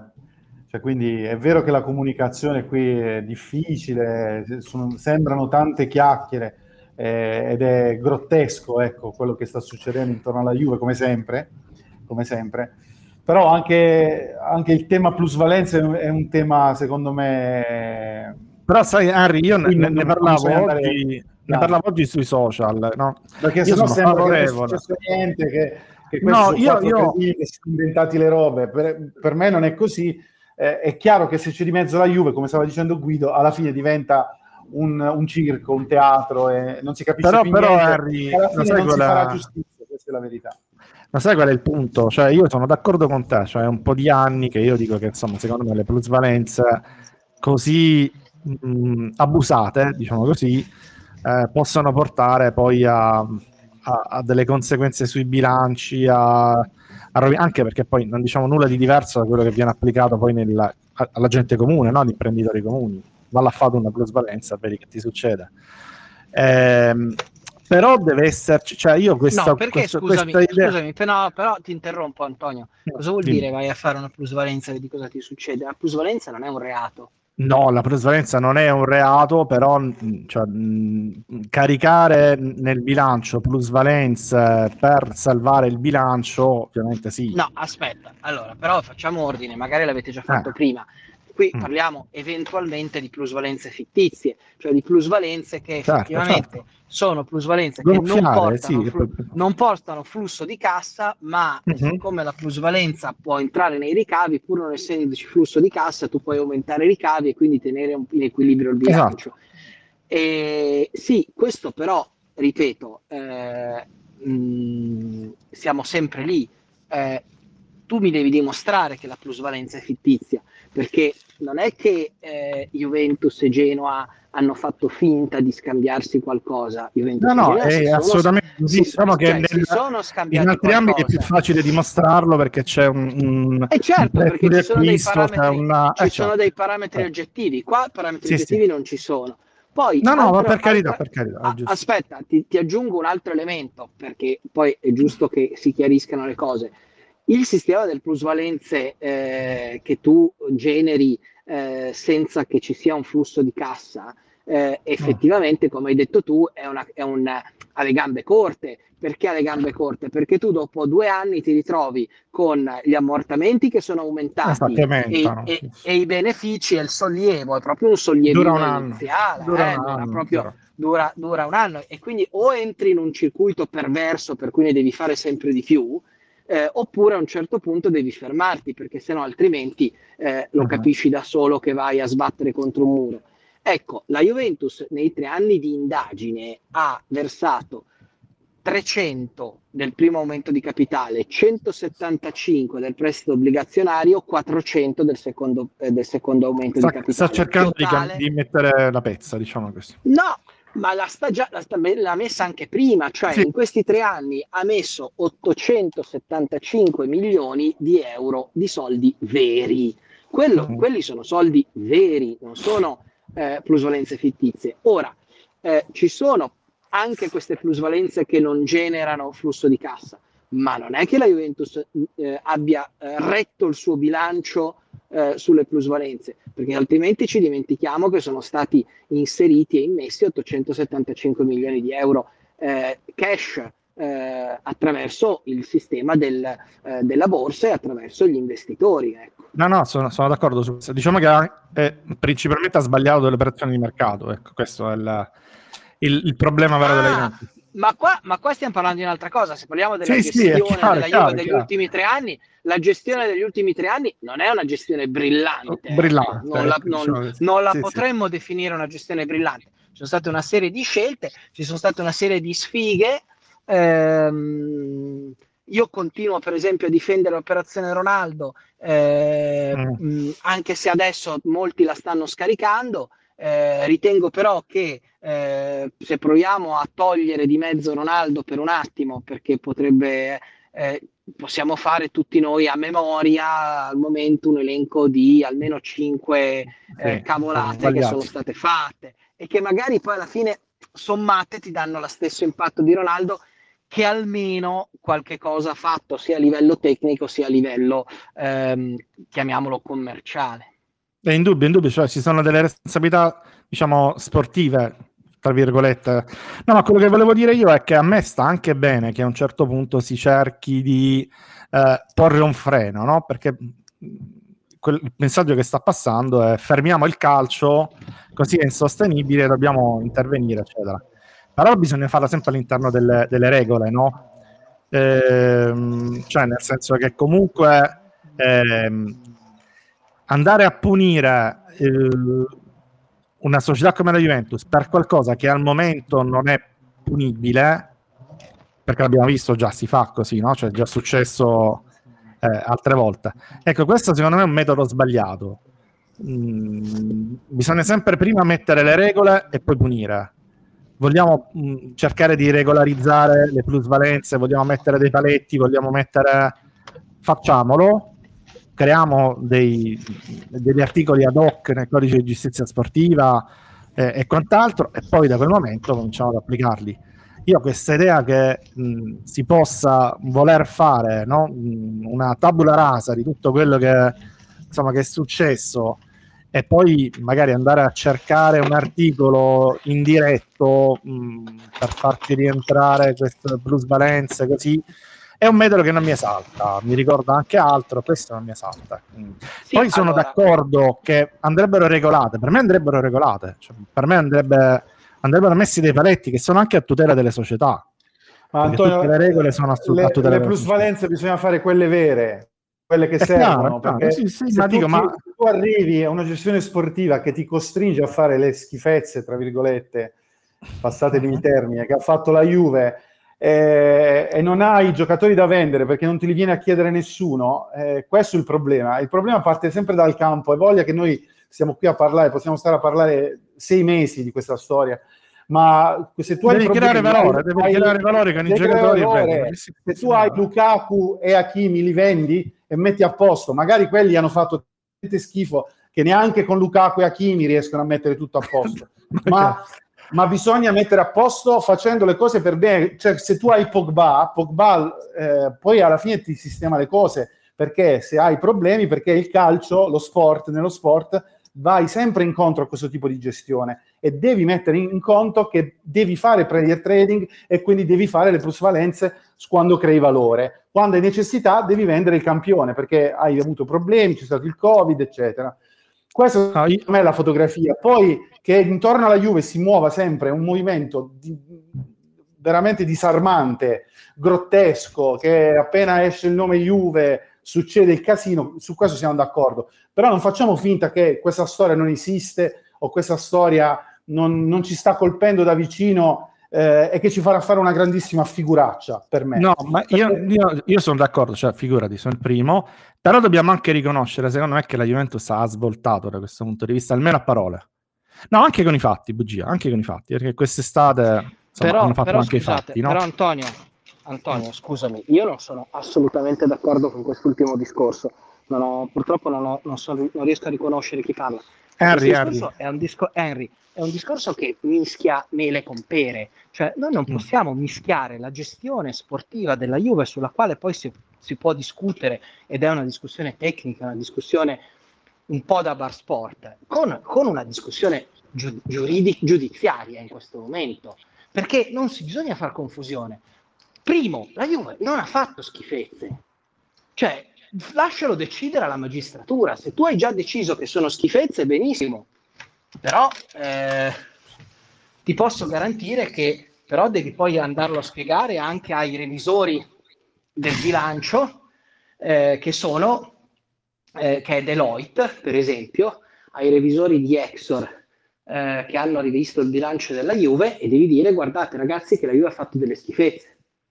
Perché allora non possiamo partire dal presupposto che quelle sono schifezze, perché non lo ha detto nessuno. Cioè qua c'è un senso di colpa eh, da parte di alcuni tifosi juventini che trovo sconcertante. Nel senso che eh, qua si tratta di ehm, eh, uno strumento eh, che è perfettamente lecito, che è, è, usato da tutto il calcio italiano e eh, che in alcuni casi regge il bilancio, vedi Genoa, vedi altre squadre. Nel caso della Juve non sono indispensabili per il bilancio o per l'iscrizione al campionato, perché ribadisco, eh, la Juventus ha immesso del denaro. Il fatto di aver dovuto immettere del denaro è certamente legato a una cattiva gestione, perché se no altrimenti l'aumento di capitale non, eh, non era necessario. Quindi da questo punto di vista io do ragione a Henry, si può fare una riflessione sul fatto che la Juve abbia dovuto immettere tutto questo denaro negli ultimi tempi, ma non mischiamolo con la situazione giuridica, perché se no altrimenti si fa casino. Cioè la situazione giuridica è una situazione di un'inchiesta in corso nella quale eh, dei eh, pubblici ministeri stanno accusando la Juve di aver fatto sì, ma delle Guido, plusvalenze cioè, fittizie. Sì, vabbè, ma adesso non è che dobbiamo fare la lezione di, di, di giurisprudenza. Perché siamo arrivati no. a questa situazione? E questo ti sto chiedendo io. Perché siamo arrivati a questa situazione? Perché c'è stata una gestione sbagliata. Quindi non è che io sto mischiando le mere con le pere. Io sto facendo un discorso che ha una conseguenzialità. Cioè se tu sbagli, no, arrivi, no, arrivi, Henry, arrivi a fare degli errori. La non è Vabbè, ma, se, ma, se, tu fai l'operazione Cancelo, fai l'operazione Pianic Arthur, mi devi stare a dire che non è, non è, un'operazione sbagliata, è un'operazione sbagliatissima, non sbagliata, di più di sbagliata. Se tu se pensiamo a, a, no, eh, a, Henry, non ci stiamo capendo. Non ci stiamo capendo. Tu parli di calcio, io ti parlo di giustizia, è, è diverso. Sì, è ma la giustizia, cioè, stiamo parlando di, di, ma... de, di, giustizia che è applicata al calcio, mica applicata a me, applicata al calcio, quello che è successo per le decisioni che sono state prese, tecniche, perché è il campo che ha deciso che poi abbiamo venduto Cancelo, Arthur, Pjanic e ci sono state tutte le operazioni dei giovani col Barcellona, e sono 40 anni, allora, non dobbiamo stare a fare la, la, la, la tu stai dicendo che non ti devi mettere nelle condizioni di dover fare non ti devi, me- esatto, ti devi mettere se ti sei messo voglio dire che, che sia lecito farlo che la plusvalenza la devi fare.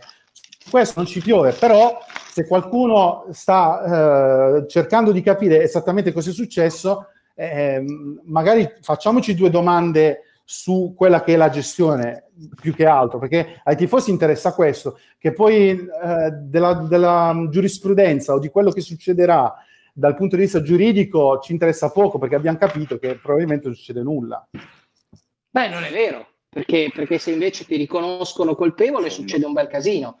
Però appunto sono due discorsi diversi, anche perché abbi pazienza. Eh, tu le hai guardate le le, le, le 42 plusvalenze che sono nel mirino della magistratura, mi dici quali di quelle plusvalenze non ti tornano? Perché tu mi parli di Cancelo Danilo. Rovella. Ma perché, perché Cancelo Danilo, secondo te, è un affare e sono prezzi gonfiati? Cancelo no, valutato una... 60 milioni, Cancelo valutato 60 milioni e Danilo 40, quanti erano? Mm, sì, Danilo troppo giocava. Danilo vabbè ma comunque non è questo il, il punto il punto Danilo, magari è dimostrabile titolare, titolare eh, è dimostrabile che Cancelo, che Cancelo in questo momento vale, vale, forse anche di più di 60 milioni. Eh, appunto, e, appunto. Eh, va bene ecco quindi vuol dire tutto il più no ma l'affare Rovella l'affare Rovella che andava a scadenza lo fanno rinnovare poi cioè io qualche domanda me la faccio no? Qualche domanda me la fa. Io capisco che poi, poi, ripeto, gli altri hanno fatto magari anche cose peggiori della Juve e poi quando si parla della Juve eh, si apre un mondo. Però eh, sono, eh, cioè, facciamoci le domande giuste, secondo me. No?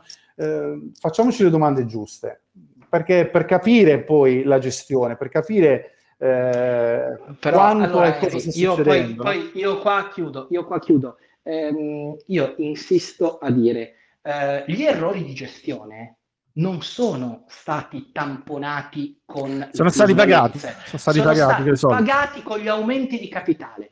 Quindi, uh-huh. se tu vuoi fare una uh, discussione sugli errori di gestione, possiamo Devi mettere sotto accusa Andrea Agnelli, eh, la dirigenza. Andrea Agnelli e devi dire: povero, povero Elkan che ha dovuto tirare fuori 800 erotti milioni in tre anni per le cazzate che hanno fatto questi. Ok? Sì, non d'accordo. c'entrano le plusvalenze, non c'è perché le plusvalenze hanno fatto eh, 200, ammesso che siano tutte fittizie, ammesso e non concesso, eh, quelle che tu chiami schifezze, hanno prodotto 200 milioni in tre anni. 200 milioni in tre anni eh, di plusvalenze che non hanno generato flusso di cassa sono stati, a parte che nei 200 milioni ci mettono pure Pogba, quindi dovresti già togliere quei 70 perché sappiamo benissimo che Pogba eh, è una plusvalenza autentica perché c'è, stato, perché c'è stato passaggio di denaro, ma lasciamo, come dicono i magistrati, quei 200 milioni. Ecco, eh, quei 200 milioni non hanno ripagato i danni, perché i danni li hanno pagati 800, gli 875 milioni veri che sono stati immessi. Quindi tu fai il passaggio che io ti contesto, è dire la Juve è stata gestita male e quindi ha dovuto fare le schifezze. E te lo contesto per due, per due, ragioni. Primo, perché sulle schifezze non siamo d'accordo e dobbiamo ancora aspettare che lo decida qualcun altro. Secondo, perché le schifezze non sono la conseguenza della cattiva gestione, perché conseguenza della cattiva gestione sono gli aumenti di capitale da 700 milioni di euro.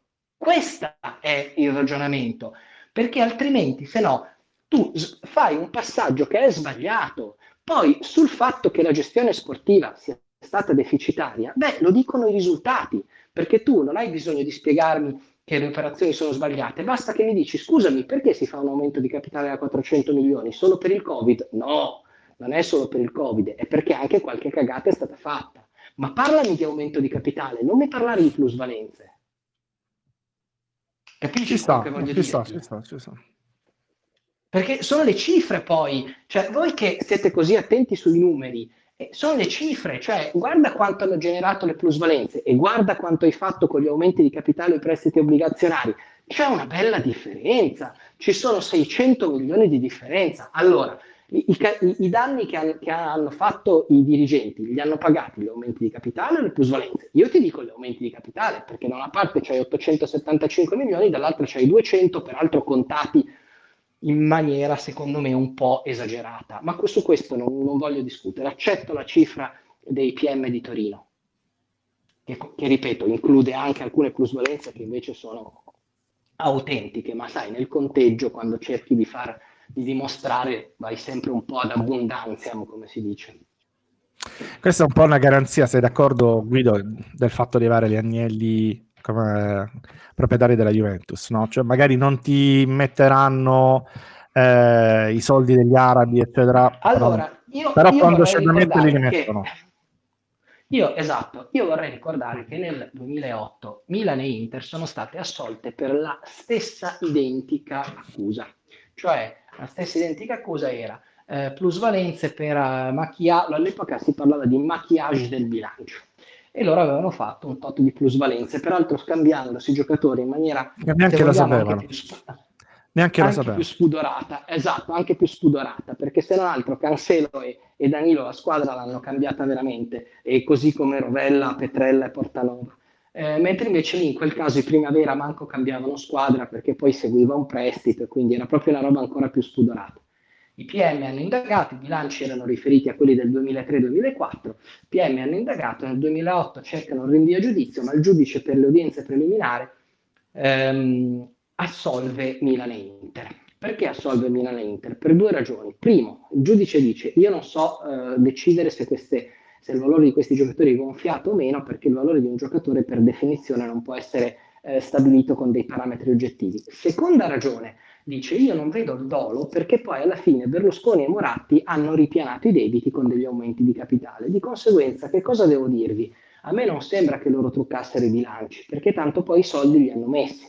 Cioè, in, il fine ultimo è dire, eh, eh, tu puoi fare tutte le plusvalenze che vuoi, ma tanto prima o poi, se non vuoi fallire, devi buttarci dentro il grano. E infatti, cosa hanno fatto eh, Elkan e Agnelli e Exor, chiamateli come volete? Alla fine hanno tirato fuori il grano.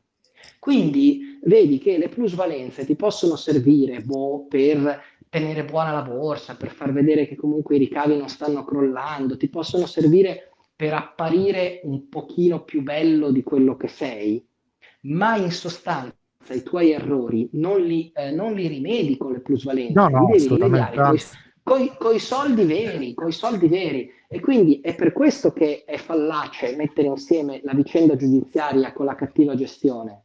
La vicenda giudiziaria è una vicenda giudiziaria che vedremo come andrà a finire, spero bene, ma comunque è una vicenda giudiziaria, ma non è la diretta conseguenza della cattiva gestione, perché, perché ripeto, eh, al contrario del Genoa, al contrario di altre squadre che si reggono, o del Chievo, che appunto poi ci ha rimesso le penne, che si reggevano solo sulle plusvalenze, la Juve si regge su soldi veri che sono derivati in parte dai ricavi che per fortuna continua ad avere e in parte dal fatto che ha una proprietà particolarmente generosa. Ok, io ti ringrazio, quindi non Ragazzi, so se vuoi... Grazie a te. No, mi metto a mangiare perché sono arrivato a casa e io vai. adesso ceno.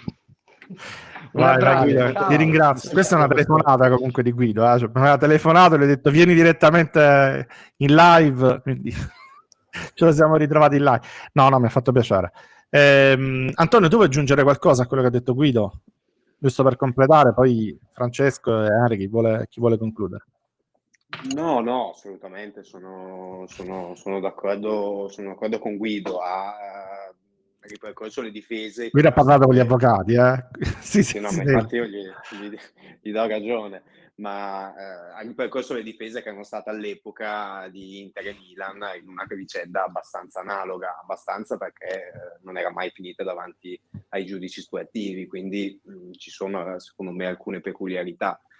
Eh, secondo me eh, questo, a questo giro dai giudici sportivi ci si arriva davanti, perché da quello che so io è un tema che è caro a questa procura, quindi si troverà... Eh, ma quello che volevo dire io... Ehm... Questa è la grossa differenza rispetto ai, ai casi. Però ci devi arrivare a parità, di, le... cioè, a parità di, di, di, trattamento, secondo me, no? Cioè, a me, a me questa cosa qui spaventa rispetto a quello che è successo in passato con altre società, no? per, stesso, per, la stessa fattispecie. Eh, a me questo fatto che improvvisamente ci si svegli, ora basta plusvalenza, sì, ok, però insomma, cioè, mh, mm, restiamo nell'ambito giuridico, non nell'ambito morale, no? Eh, restando nell'ambito giuridico non c'è nessuna norma che dica... Nell'ambito morale abbiamo fatto gli articoli, nell'ambito morale abbiamo fatto e c'è Harry che è scatenato senz'altro, ma dall'ambito giuridico non, si può dire, non, nessuno ci ha mai contestato niente in passato, addirittura Inter e Milan non sono mai state deferite e adesso deferite noi, Juve, così come Io... altre società, perché non siamo solo noi, eh, ci sono diverse altre società che se eh, partirà un processo sportivo verranno coinvolte. Per cui non sono argomenti giuridici questi, secondo me. Gli argomenti mm-hmm. giuridici sono quelli che cercherà di mettere sul tavolo la Procura federale e detto prima, è, è molto complessa ed è molto in salita, però allora, comunque, che, che no, grazie a abbiamo capito quale può essere anche una linea eventualmente difensiva. Cioè, abbiamo cacciato gli sordi. Sì, abbiamo, abbiamo, capito, abbiamo, capito, abbiamo cacciato gli sordi. Quindi cioè, abbiamo, avuto, abbiamo, avuto, abbiamo, avuto, in diretta la difesa d'ufficio della, della eh Juventus. Beh, ma a prescindere da quello, ma alla fine io quello che contesto è la grandissima figura di merda che che, abbia, che facciamo secondo me. Io sarà il mio parere, poi io non, ma per me è una figuraccia, è l'ennesima figuraccia che stiamo facendo. Perché vuoi o non vuoi, è vero che tirano dentro la Juve, ma, ma alla fine, qual, cioè, questi non è che si sono svegliati la mattina, eh, i finanzieri, i carabinieri, i magistrati, sono tutti, de, sono tutti contro la Juve, ce l'hanno tutti con la Juve, no? Cioè, sicuramente ne usciremo con un nulla di fatto, sicuramente, perché da come ha, ha parlato Guido non succederà nulla, eh, però la, figura, la figuraccia secondo me la, la stiamo facendo. E se la associ alla vicenda Suarez e a tutto quello che sta succedendo in questo periodo, insomma, non è che la però Juve ci voglio vedere, io ci voglio, ci voglio vedere... Prima di venire alla Juve, se fossi un calciatore, insomma, ci penserei due volte, ecco. Io però ci voglio vedere una cosa positiva, perché insomma, abbiamo, fino era proprio depressione totale. Però eh, l'ho detto dal primo giorno, cioè, secondo me i discorsi che sta facendo questa nuova dirigenza sono dei discorsi di chi effettivamente ha capito. Ora, magari cioè, non è che ti possono anche dire perché, abbiamo fatto delle perché, scusa, Antonio, ah. non, è che, non, è che, ci fossero anche molte alt- altre alternative. No, eh, no, no, no, per, no però, sono, però, sono, però, però, lo dico, cioè, però, cioè, non, non, dicono abbiamo fatto cagate, ma quasi, eh, cioè, perché Cherubini più o meno ci è andato molto vicino a dire abbiamo fatto delle cagate fino a mo'. E, e, e questo mi, mi, dà un, un pochettino mi incoraggia perché ho visto pure ehm, cioè insomma la, come sono decisi, no? almeno a parole, a percorrere. Oggi ha parlato ieri, l'altro ieri, non so quando è stato, anche arriva bene di nuovo, no? parlava di nuovo, niente svincolati, pagati il, do, il, il doppio dello stipendio che valgono, niente maxi commissione con gli agenti, puntare sui giovani, cioè continuano a dire delle cose giuste. Eh, probabilmente potevano pensarci prima, sì, sì, assolutamente, dovevano, pensarci prima, non dovevano arrivare... Eh, lo so, eh, da quant'è che lo diciamo... Eh, eh, questo bisogna dirlo, poi... No, no, per carità, però, però, ci sono arrivati, secondo me, con le cattive, eh, al secondo aumento di capitale, eh, con il Anto, Covid, quello che vuoi. Ultimi. Eh, vabbè. per ultimi. Eh, eh, vabbè. Il Milan sta eh, già facendo dovevo, così su tre anni. Il Napoli devo trovare la cosa buona, Harry, fa il bravo, fa il bravo. Eh, devo trovare la cosa, negativa, la, la cosa positiva è che comunque almeno continuo a sentire delle cose che mi, mi lasciano tranquillo. Poi ovviamente dovremmo vedere i fatti, però continuo a sentire delle cose giuste, almeno da questo punto di vista e pare che abbiano capito e vogliono veramente svoltare. A me sembra che questa dirigenza abbia come compito di riparare qualche cavolata che è stata fatta in precedenza. Eh, non so se vuole aggiungere qualcosa, Francesco, vai. Vai, sì, vai, guarda, soltanto una considerazione a chiusura di quello che ho detto prima. Ho ascoltato con molto grande interesse quello che ci ha, che ci ha detto Guido. Ecco, per l'appunto, basterebbe, giusto per chiudere il ragionamento fatto prima, basterebbe fare, prendere una posizione con un comunicato, con un post social, anche semplicemente limitandosi a dire abbiamo fatto due aumenti di capitale in due o tre anni.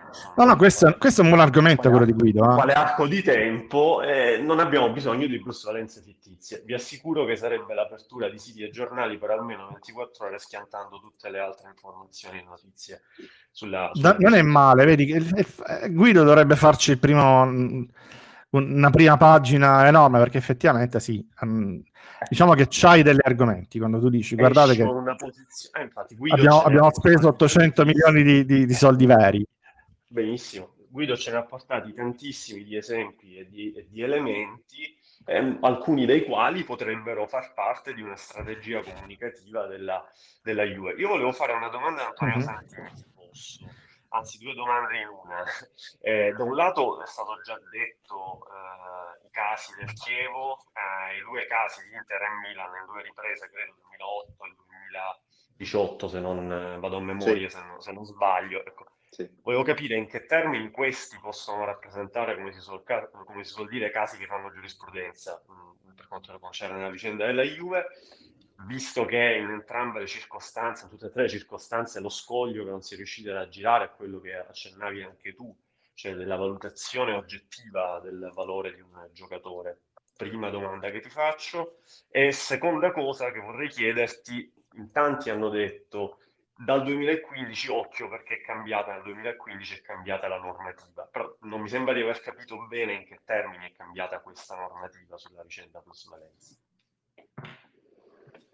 Ma allora, sul, sul tema del, dei precedenti, eh, allora il precedente del 2008, che è riferito a fatti del 2002-2003, se non sbaglio, eh, può, fare, eh, può essere un precedente nella misura che ha detto Guido, cioè i due elementi che sono stati considerati eh, come prova del fatto che non, non c'erano, non, le plusvalenze gonfiate non erano, non erano illecite, cioè gli aumenti di capitale e l'impossibilità di quantificare, di, di valutare quando una plusvalenza era eccessiva oppure no. Il caso del 2018 non può fare giurisprudenza perché non, non c'è stato nemmeno un'inchiesta finita in un nulla di fatto. E l'altro caso è quello del Chievo, di cui ho già parlato, che eh, quello invece denota, ed è l'unico che è finito durante il procuratore federale, eh, che denota uno sforzo di quella procura di individuare elementi, eh, elementi utili a valutare la liceità delle, delle plusvalenze. Mm, quindi di fatto... Nel caso del Chievo non si sarebbe potuto iscrivere al campionato, giusto? Esatto, esatto. Cioè, ha, ha, tra, tra, virgolette, ha falsato le carte per potersi iscrivere, quindi eh, eh, tra l'altro più volte per più anni. Quindi quello ha portato poi ad una punizione nei confronti del Chievo. Esatto. Uh, con riferimento alla tua seconda domanda, cioè cosa è cambiato nel 2015, Uh, non, non, saprei, è un po', un po', generico il riferimento, potrebbe essere... Forse è falso in bilancio. Ma for- o forse il, l'introduzione dell'obbligo di pareggio di bilancio quale requisito per iscriversi al campionato, che è stato inserito, se non sbaglio, più o meno in quegli anni lì, forse un pochino prima, e che peraltro è stato tolto dalle regole, dal, dal manuale di iscrizione della, della Lega Serie A uh, uno o due anni fa secondo me è quello e che eh, effettivamente sarebbe un, un, tema molto rilevante perché è, determinerebbe più o meno la, il diritto a uh, iscriversi al campionato attraverso appunto queste plusvalenze. Lo dicevo perché è stato evocato da, da, più parti, penso sia capitato anche a voi di leggere questa normativa cambiata nel 2015. Ma secondo me è cambiata la, la legge sul, fa- sul falso del bilancio no? nel 2015. Un modo di probabilmente si riferiscono a quello, quindi la depenalizzazione che c'è stata, il ritorno di nuovo eh, come reato, come diritto, eccetera. Va bene. Ehm, detto questo, eh, facciamo una cosa, chiudiamo, visto che già abbiamo fatto tardi, con una nota eh, di Amarcord, perché nella, nella chat in questi, nella giornata di oggi, eh, è stata evocata la Juventus di Lippi, quindi ora faccio parlare Ari di una cosa bella, visto che lui è il più vecchio del, del gruppo, il più anziano. No, non è vero.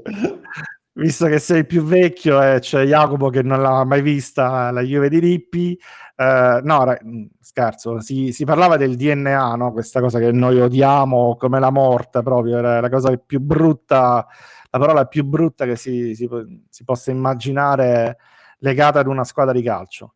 Eh, il DNA l'abbiamo sempre detto non esista, cioè il fatto di, di, poter giocare in un solo modo a pallone, sono tutte puttanate, esiste il DNA dell'allenatore, quindi se ce l'ha, se ce l'ha in testa l'allenatore, quell'allenatore di giocare in quel modo, e quello sarà, perché insomma non è che poi ci si inventa nulla, ma la società, le squadre giocano come vuole l'allenatore, se l'allenatore vuole che giochi eh, in un modo, gioca in un modo, se vuole che giochi in un altro, giochi in un altro. Proprio a dimostrazione di questo si tirava in ballo la Juve di Lippi, quella che andava ad Amsterdam no, a fare la partita, c'è anche un, un video di, di, Vieri che parla di quella partita lì.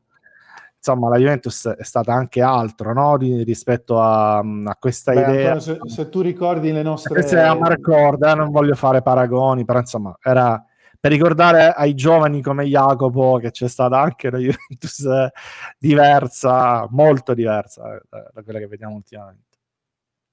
Uh, allora, io faccio fatica a, a distinguere le, il voice chat con il pre o comunque come, perché certe volte ci fermiamo a, a chiacchierare, no?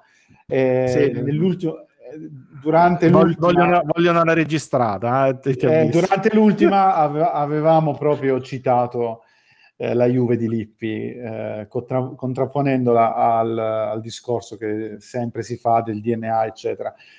Cioè, non ve la fate raccontare, la Juve non è questa qui che stiamo vedendo, la Juve non è mai stata così, la Juve non è mai no, stata solo questa muso. Non è solo la Juve non è mai stata cortomuso, la Juve ha sempre avuto due palle così in Europa e siamo sempre andati a giocarcela, sempre, e con Lippi abbiamo fatto cinque finali se non sbaglio, quattro finali, cinque finali. Quattro eh, più.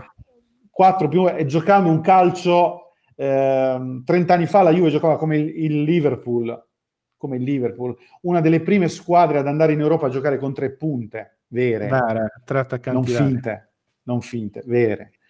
Eh, e quindi, insomma, quella è la Juve. Quella è la Juve, la Juve che ha coraggio, la Juve che ha grandi campioni e che se la va a giocare eh, e che non teme gli avversari.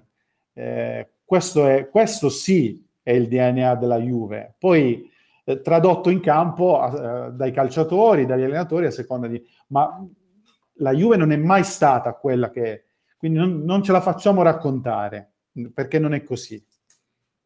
Oh, non è mai stata solo quello, diciamo, cioè non è che... Allora, la cosa che diciamo sempre non è che si può fare certo, un solo non calcio, non è che... No, ma io pa- dico la Juve vincente. No? Le banalizzazioni, vincente. no? Queste sono le banalizzazioni, sì, cioè, sì. al Milan devi giocare con l'albero di Natale o con le due punte, l'Ajax con tre difensori, la, la, perché altrimenti non, non, vinci. No, si può fare anche altro, la Juventus ha fatto altro, ha fatto anche scuola, perché la Juventus di Lippi è stata una delle squadre più studiate nel calcio moderno. Eh, abbiamo fatto scuola a tutta Europa, eh, vincevamo spesso le partite prima ancora di entrare in campo, proprio per l'atteggiamento, per il coraggio, per la spregiudicatezza che ci mettevamo. Ora è una Juve diversa, non abbiamo i giocatori di allora, non abbiamo l'allenatore di allora, ma insomma siamo stati anche questo nella nostra lunga storia. Bene, io vi saluto perché abbiamo fatto due ore qua, quindi abbiamo fatto gli straordinari. Eh, vi do appuntamento, non lo so, non ne ho idea. Ora vediamo, magari ci aggiorniamo. Eh, sicuramente prima della, della, pausa natalizia, sì, quindi vediamo di farlo eh, comunque nel mese di dicembre. Eh, seguiteci sui social. Um, io vi ringrazio per aver partecipato. Ringrazio uh, Jacopo, non so se ci sei ancora. Jacopo, ciao, ti ringrazio. Ciao, alla prossima. Buonanotte. Henry, ciao. Alla prossima. Ciao ragazzi, buonanotte. Matteo, ci sei? Matteo Bleva? Non c'è più, va bene, lo salutiamo. Ehm, l'avvocato Antonio Santini, ci sei? Sì, ciao, buonanotte. Ciao, ciao, alla prossima. Ehm, Francesco Gioffredi, ci sei, Francia? Ciao Antonio, buonanotte a tutti. Ciao. Perfetto, io sono Antonio Corsa. Appuntamento a breve, seguiteci sui social. Buonanotte.